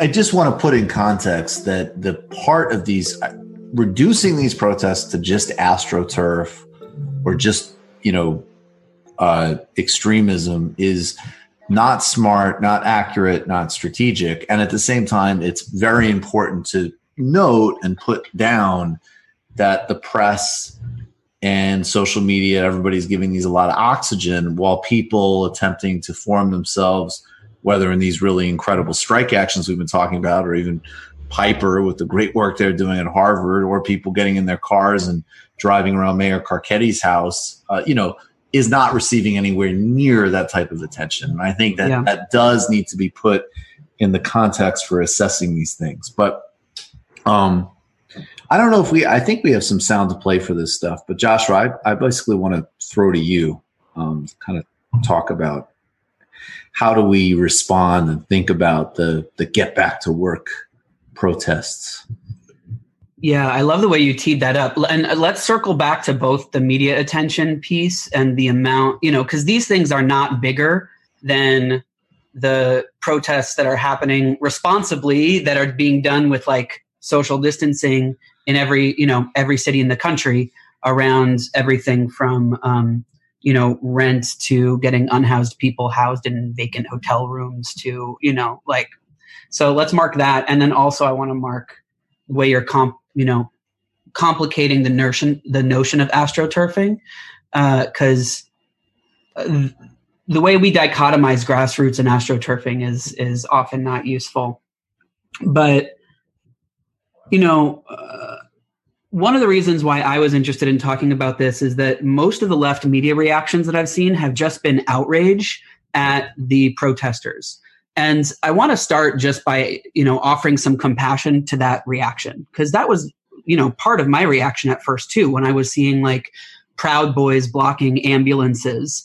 I was pissed off, you know, and like when I would see, you know, and I I had a moment of reducing like, you know, who are these assholes who are like coming to like downtown you know, to state houses and facilitating the spread of a virus that they claim to not believe in that is then going to disproportionately impact people who live downtown and they're going to go back home. And like there's you know and i think about people there's actually um, a doctor who i met who because he's a patron of this show dr osgood who uh, reached out to me on Instagram because he because he's a watcher of the show, and I was thinking about you know some of his posts where he's he's talking about what it's like to be a doctor right now, where he just says like too much death, can't clean it off, like. Uh, there's real immediate short-term consequences to these protests and so I, I, I also don't want to. Um, I understand the reaction of anger, is what I'm saying. That stated, if we no, stay that's there, important. That's important. Yeah. Yep. Yeah, that's the, if if we stay there and don't actually have compassion for uh, and empathy for people who are coming out to these protests, then we don't have a basis of curiosity. And if we don't have a basis of curiosity, then we can't assess our terrain and uh, can't actually look at the landscape with clear eyes. And so, as an organizer, I think about these in. I, I break it down in a couple ways, and we can kind of walk through it. I think first, who's organizing this, and how is it resourced? Then, who is the base that the organizers are able to mobilize. And in in this case, as well as many other cases, it's a mixed base. It's heterodox. It's not just one thing reducible to a stereotype. Then I ask, what are the conditions that allow this base to be mobilized? And where's there an opportunity for us on the left? Uh, and then I ask, what's the architecture of the tactical execution of it? What can we learn from that? And then what's the strategy behind that? And what does that say about, uh, in this case, the relationship between popular mobilization and um, political parties? Because one of the things that has always fascinated me is that the right doesn't do street mobilizations very often. Um, not nearly as often as the left, because that's a tool of people power. When you don't have money, the right usually, uh, you know, uh, exerts its political will in other ways. But when they do, there's always an inside outside strategy behind it that has an electoral relationship with people in power uh, and people who are funding it. And that's why there's uh, the comparisons to the Tea Party are useful. Um, and that's why the the accusations of astroturfing let's start there in the question of who's organizing it which is you know um, and, and let me also just give the caveat that i usually don't comment on uh, street protests or tactics unless i'm like physically a part of it uh, or get to see it firsthand and this i'm obviously observing secondhand so i'm sure there's even more complexity than i'm able to see and so i want to just also acknowledge that but from what i can tell uh, a lot of this was seeded, uh, of course, by the DeVos family through the Michigan Freedom Fund. And so, um, just because they're funding it doesn't mean there's a there's a distinction between you know a lot of protests on the left um, have paid professional organizers involved as well. That doesn't mean that they're not legitimately mobilizing a grassroots base. It just means some people get to dedicate their resources full time to mobilizing that base right? There's a difference between, you know, when the right accuses us of that, they assume every protester who's there is paid to be there and they're not there out of authentic concerns. And I think it's lazy for us to imagine that all of these protesters are like somehow paid by the DeVos family to be there. That's just no, there's no way that's possibly the case. Um, but uh, you ask who, you know, from from what I can tell, yeah, is there some of this base that is like you know, suburban crybabies who can't handle a little bit of compromise of their personal comfort with no sense of collective responsibility or sacrifice. Sure, that's that's like obviously a part of this base. And like, what are the conditions that give rise to that? You know, any basic analysis of privilege and the like little bubble of snowflake republicanism can explain that. That's not that interesting to me. And that's where I think most of the left kind of focuses their outrage on because it's so irritating. And it is irritating. But there's also obviously a large base of people turning out who are working class people who are legitimately suffering, who don't trust a government that is, on one hand, telling them that it's going to take away their means to make a living, and on the other hand, not giving them a way to sustain themselves, uh, you know, in return for that. And um, of course, they don't trust the governments to be able to take care of them. And you know, we get frustrated that they might be in a media bubble where the conclusions they draw are that the virus is fake or whatever, but it's a very reasonable reaction to say, you know, what am I going to do right now? You're not going to take care of me, and you're the same ones telling me that I can't take care of myself. Of course, it's going to valorize the like, you know, I'm going to pull myself up by my bootstraps. I want the right to work right now kind of ethos. And the conditions that give rise to that are also obvious and one that, you know, ones that the Democrats uh, are clearly not thinking about, which is that you can't pair social restrictions without social support.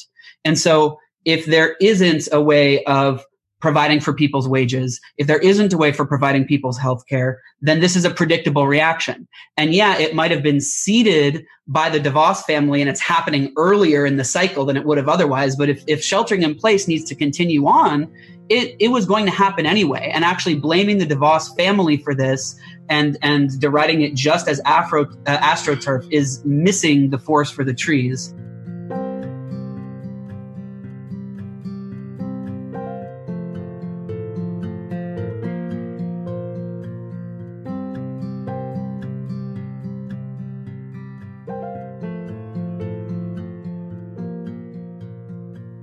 Just to give our, our listeners a, a little bit of context, can you tell us what inspired you to write Fantasyland? Yeah, it was a long time uh, simmering or fermenting, or choose your verb. In the early 2000s, I, I, I, suddenly realized that the kind of openness to to craziness and preposterousness and falsehoods of all kinds had, had really gotten to a point where it was very different than when I was a kid, you know, in the 60s and 70s. And, and, and, and I wondered how that was and what that was. I mean, partly I was, I was motivated by the rise of, of, uh, you know, the anti-evolution movement in, in uh, fundamental, fundamentalist Christianity, but other things as well. And, you know, new aginess and, and all kinds of, uh, violations of what one of my heroes, former New York Senator Daniel Moynihan, used to say, which was everyone is entitled to his own um, opinions, but he's not entitled to his own facts. And I really just felt as though it had reached a point of worsening that I wanted to figure out why that was and what was going on. And I was writing a novel about much of which was set in the 1960s. And, and I thought, well, this may have had something to do with it. What all, all that, you know, that, that believing whatever you wanted about anything became so kind of privileged and allowed in the late 60s and, and early 70s. I thought, oh, maybe it was there. Maybe it was that was part of it. And I began doing more reading and more research and realized, yes, I think that was a big part of it, but that it, but that the as I started, you know, following the threads back in time, I realized no, this, this is I, they kept going further, and and I realized that that various parts of this, what I call fantasy land, really have their roots in, you know, as you said in the introduction, in our beginnings, in our in our prehistory, really, before we even before the Europeans left, um, you know, Europe to come here. So, so that, that's really how I started. It was just like, wow, America has gotten weird. Why is that? Which essentially was essentially the beginning, and and so I spent, you know, a couple of years, you know, giving myself a kind of self uh, run master's program in American history and American religious history and cultural history and all kinds of things to try to figure it out. Again, full disclosure, I am a total fangirl and I was just enraptured with what you did and, and how you broke it down. Um, and it would have been very easy to stop at the 60s, you know, because we think history begins when we get here. uh, so I, I, I really admired how you went, no, no, no, no, let's, let's take a step back and step back and a step back, uh, to our, our pre beginnings, as you say. And I, I guess that leads to the big question of the moment. Did our fantasy land thinking sort of land us here in our, our current pandemic predicament? It certainly helped. it, it is certainly uh, the predicament we are in there is the, the virus and the illness exists, and and that's a yes. hard fact. But of course, our, our Fantasyland moment, and, and Donald Trump, of course, is the lord of Fantasyland. Uh, I, I, finished Fantasyland actually the, the, the draft of it before he was even nominated for president, and then he appears as president, as the nominee, and then as the president. As I'm as I'm revising it, as it's being edited, as the sort of poster boy uh, ultimate poster boy for all that I'm talking about conspiracy theories, crazy religion, um, uh, you know, making up your own facts, all that.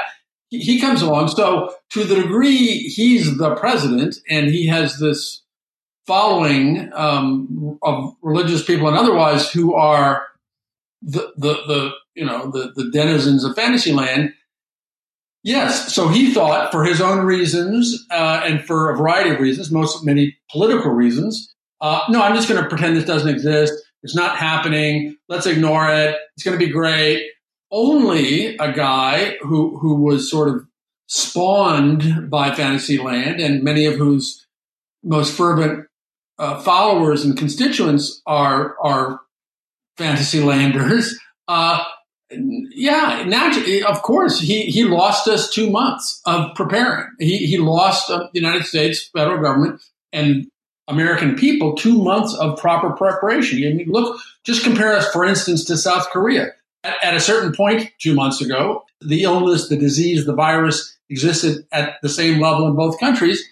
They, they behaved properly and correctly because they're not fantasists, at least the people running the government and and we didn't. And and so yeah, uh, the, it, you know, throughout the book, as you know, Leanne, I, I, talk about this thing that Thomas Jefferson said in in his uh, what, his best book actually that he wrote in 17, the 1780s about religion in America, and he said, you know, I don't care if my neighbor believes in no God or twenty gods, as long as it doesn't pick my pocket or break my leg. Well, here's an example where lack of belief in empirical reality, if it is inconvenient or unpleasant to you, has led to lots of legs being broken and pockets being picked, which is to say, many, many more thousands of Americans are going to die uh, in this in this pandemic than would have had to if it were not for American Fantasyland. Agreed, and I, I, I guess coming off of that is, and maybe I'm being hopeful here, but is this is this pandemic, as serious as, as it is, something that can actually wake up enough people from Fantasyland thinking? Well, that is the that is that is the sixty-four gazillion dollar question. Uh, yes, I, am hopeful, but you know, I, have been hopeful before. I, I, was hopeful that the financial crisis and crash and meltdown and recession of 2008 2009 was going to be a wake up call. I wrote a little book about that that with that hope. Now, you know, that's different and and this in its ultimate social cultural impact will dwarf I think the the the, the, the financial crisis and, and and what happened then. So I'm hopeful that it will. That, that you know, I, I, I, what I think it can do more than making people wake up from Fantasyland, because I, I, because I think that's a hard. I think that's a harder problem to cure than the, mm-hmm. the, the, the kind of adjacent connected problems of, of, of bad governance and, and electing bad presidents and bad members of Congress who believe in all kinds of craziness. Um, uh, I think it can have that effect in terms of of making some new majority of Americans say, "By golly, you know, empirical reality. We should stick to that, and we should stick to science. And that whole anti-science thing I was into, no more. I, I, I have my doubts that it will have that effect. I, I think what it can do, however, is mobilize and galvanize those of us who do believe in science and and and and something like objective, if not objective, then empirical reality, and take control of the of the culture and and the political world uh, again as as as we of of left and right and but the reality based community used to be in charge and so I think it can have that effect of of but it, but that requires you know that requires politics. I think the turning the world upside down. I do. I can imagine that that good will come from that. Yes, I do. I, I, I don't think uh, that the lunatics will suddenly be rendered sane, however. well put, well put. And I, am glad to hear that you have some hope. Uh, I know I, I too, uh, you know, I scroll Twitter, which is not the healthiest thing yeah. to do, but they, Twitter has its moments when, you know, Dr. Fauci was missing from the press briefings, the White House press briefings for a couple of days. It, it felt like sane America went mad. Like, where's our Dr. Fauci? Yeah. where's Fauci was trending on Twitter, yeah. which I, although Twitter is a much smaller, you know, medium than say Facebook, although it was happening on Facebook as well, it, it said to me that there were people who were thirsting for real knowledge and real information and not the circus that we've been treated to. You know, I've never been a big Andrew Cuomo fan being a New Yorker, but you know, I voted for him. He's okay. He's has all his pro- obvious problems. But among other things, among the other ways he's being a, a great and inspiring leader through this in his daily briefings, is is how fact based they are. He gives you the numbers. Yes. He shows you the charts. He explains complicated epidemiological facts. And and my God, what what a pleasure that is, as opposed to the president and his, you know, his little sycophant, the vice president, in, in term in their briefing. So so yeah, there there there is hope. But yeah, in terms of, of, of reality and denial of reality, we, we you know, we've seen the president go from no, no, it's not going. It's going to be done by April first. It's we're good. It's not going to be a thing. The market's going to. We're going to all be out, you know, celebrating together in Easter. All that stuff.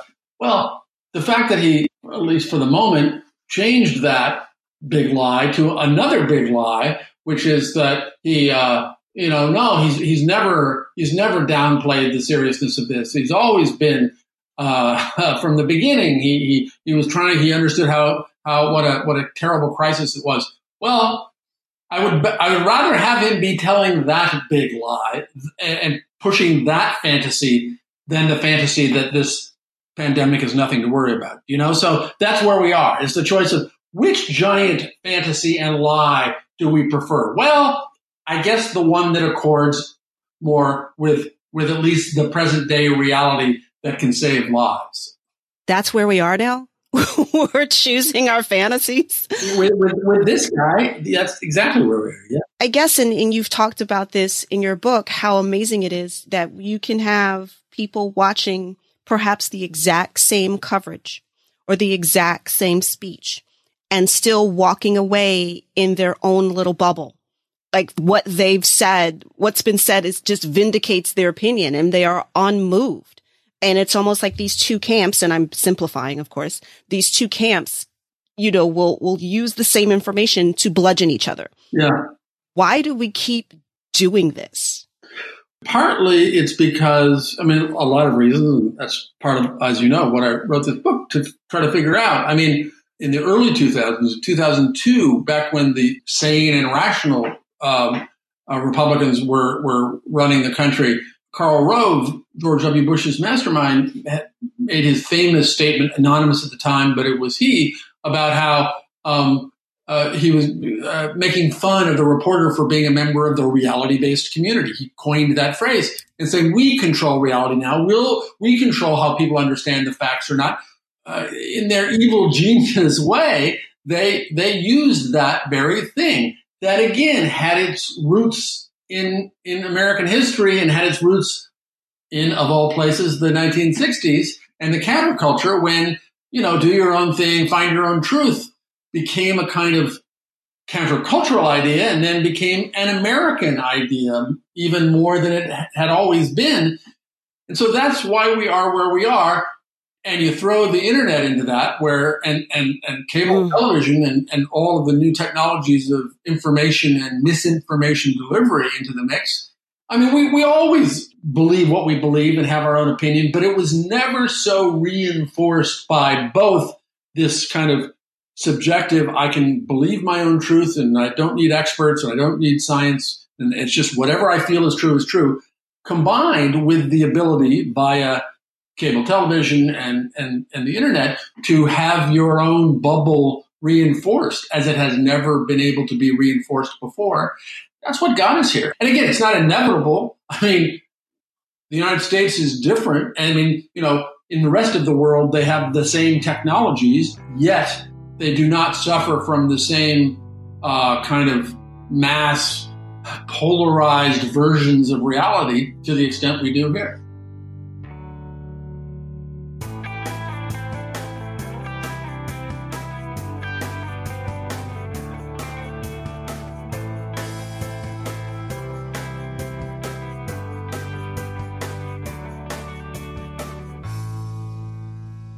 We've just heard clips today, starting with On the Media, exploring Trump's propaganda campaign to rewrite history.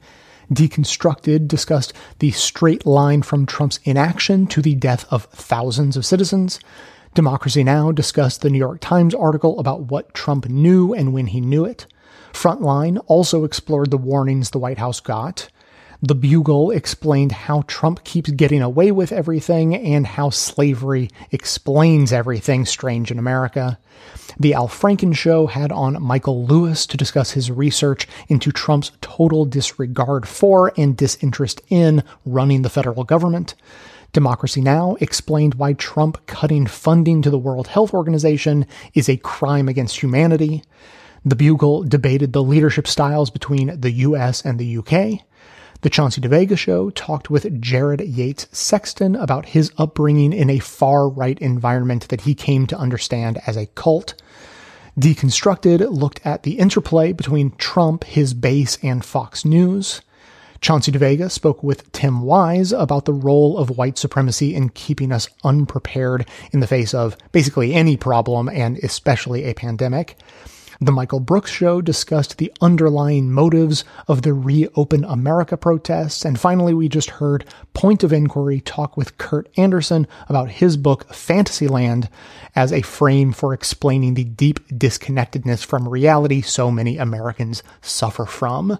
Members will be hearing a bit more, for instance, uh, about the legal argument for Trump being uh, guilty of involuntary manslaughter for gross negligence, and more analysis of the Reopen America protesters and the dynamics of left wing versus right wing protests, which I gotta say, I found absolutely fascinating. It's a really interesting look at, at the, the difference between not just how the media will give the same amount of coverage to 20 you know, Tea Party protesters at a Denny's as they give to 400,000 climate protesters. It's not just the media, but also the political hierarchy and how they respond to it and how that creates a whole feedback system in completely different ways between the left and the right. So members are going to be hearing all about that. To hear that, and all of our bonus content, which also includes more voicemails and commentary from me, plus ad-free versions of every regular episode. Sign up as a patron of the show at patreon.com slash best of the left. And uh, the one little note I want to throw in here, just I, I find it, um, an interesting production quandary I found myself in. I've never used a clip from Al Franken since he was senator. So he was in the Senate. He left the Senate under a cloud of, you know, sexual misconduct allegations and photographic evidence of him just being sort of like lewd and gross. And, and, you know, they were, uh, uh, relatively tame compared to what other people have done. But at the same time, there, why have any tolerance for that sort of stuff. So, anyways, he he was uh, pushed out of the Senate by his Democratic colleagues. And, th- and then he, he restarted the Al Franken show, which he did, you know, 15 years ago. I used to listen to the Al Franken show on Air America Radio. And uh, so, you know, I checked out his podcast just to see how he was holding up. And I didn't expect to, to play any clips from him because whatever he's talking about, I'm sure I can find elsewhere, and and uh, no one has to feel like this person who doesn't deserve to be supported anymore uh, is is being supported. And then I I heard the interview with Michael Lewis that that you heard on the show today, and I thought, okay, great. So Michael Lewis wrote a book. It's very interesting. It, it relates to this situation. Maybe I'll go find an interview he did somewhere else to talk about the pandemic and Trump's response to it. And maybe I could just use a different show instead of the Al Franken show. I searched the entire Apple podcast library for Michael Lewis. And Al Franken was literally the only person I could find who interviewed him within the last like six months or so. Uh, you know, I mean, maybe more, but for our current situation for sure. So I was like, okay, I mean, it, it's an excellent interview with excellent insights, unique perspective, and I can't find it literally anywhere else uh, other than the, the Al Franken show. So I guess I'm going to use it. So if, if you if you heard that and thought, "Ah, oh, Jay, what are you doing? Why are you using this?" Now you know the uh, the inner workings of my thoughts on uh, that situation, and just know that I took all that into consideration. Okay, that is going to be it for today. Thanks to everyone for listening. Thanks to Amanda Hoffman for all of her work on our social media outlets and activism segments. And thanks to all those who called into the voicemail line. If you'd like to leave a comment or question of your own to be played on the show, you can send us a voice memo by email or simply record a message at 202 999 3991. Of course, everyone can support the show just by telling everyone you know about it and leaving us glowing reviews on Apple Podcasts and Facebook to help others find the show. For details on the show itself, including links to all of the sources and music used in this and every episode, all that information can always be found in the show notes on the blog and likely right on the device you're using to listen.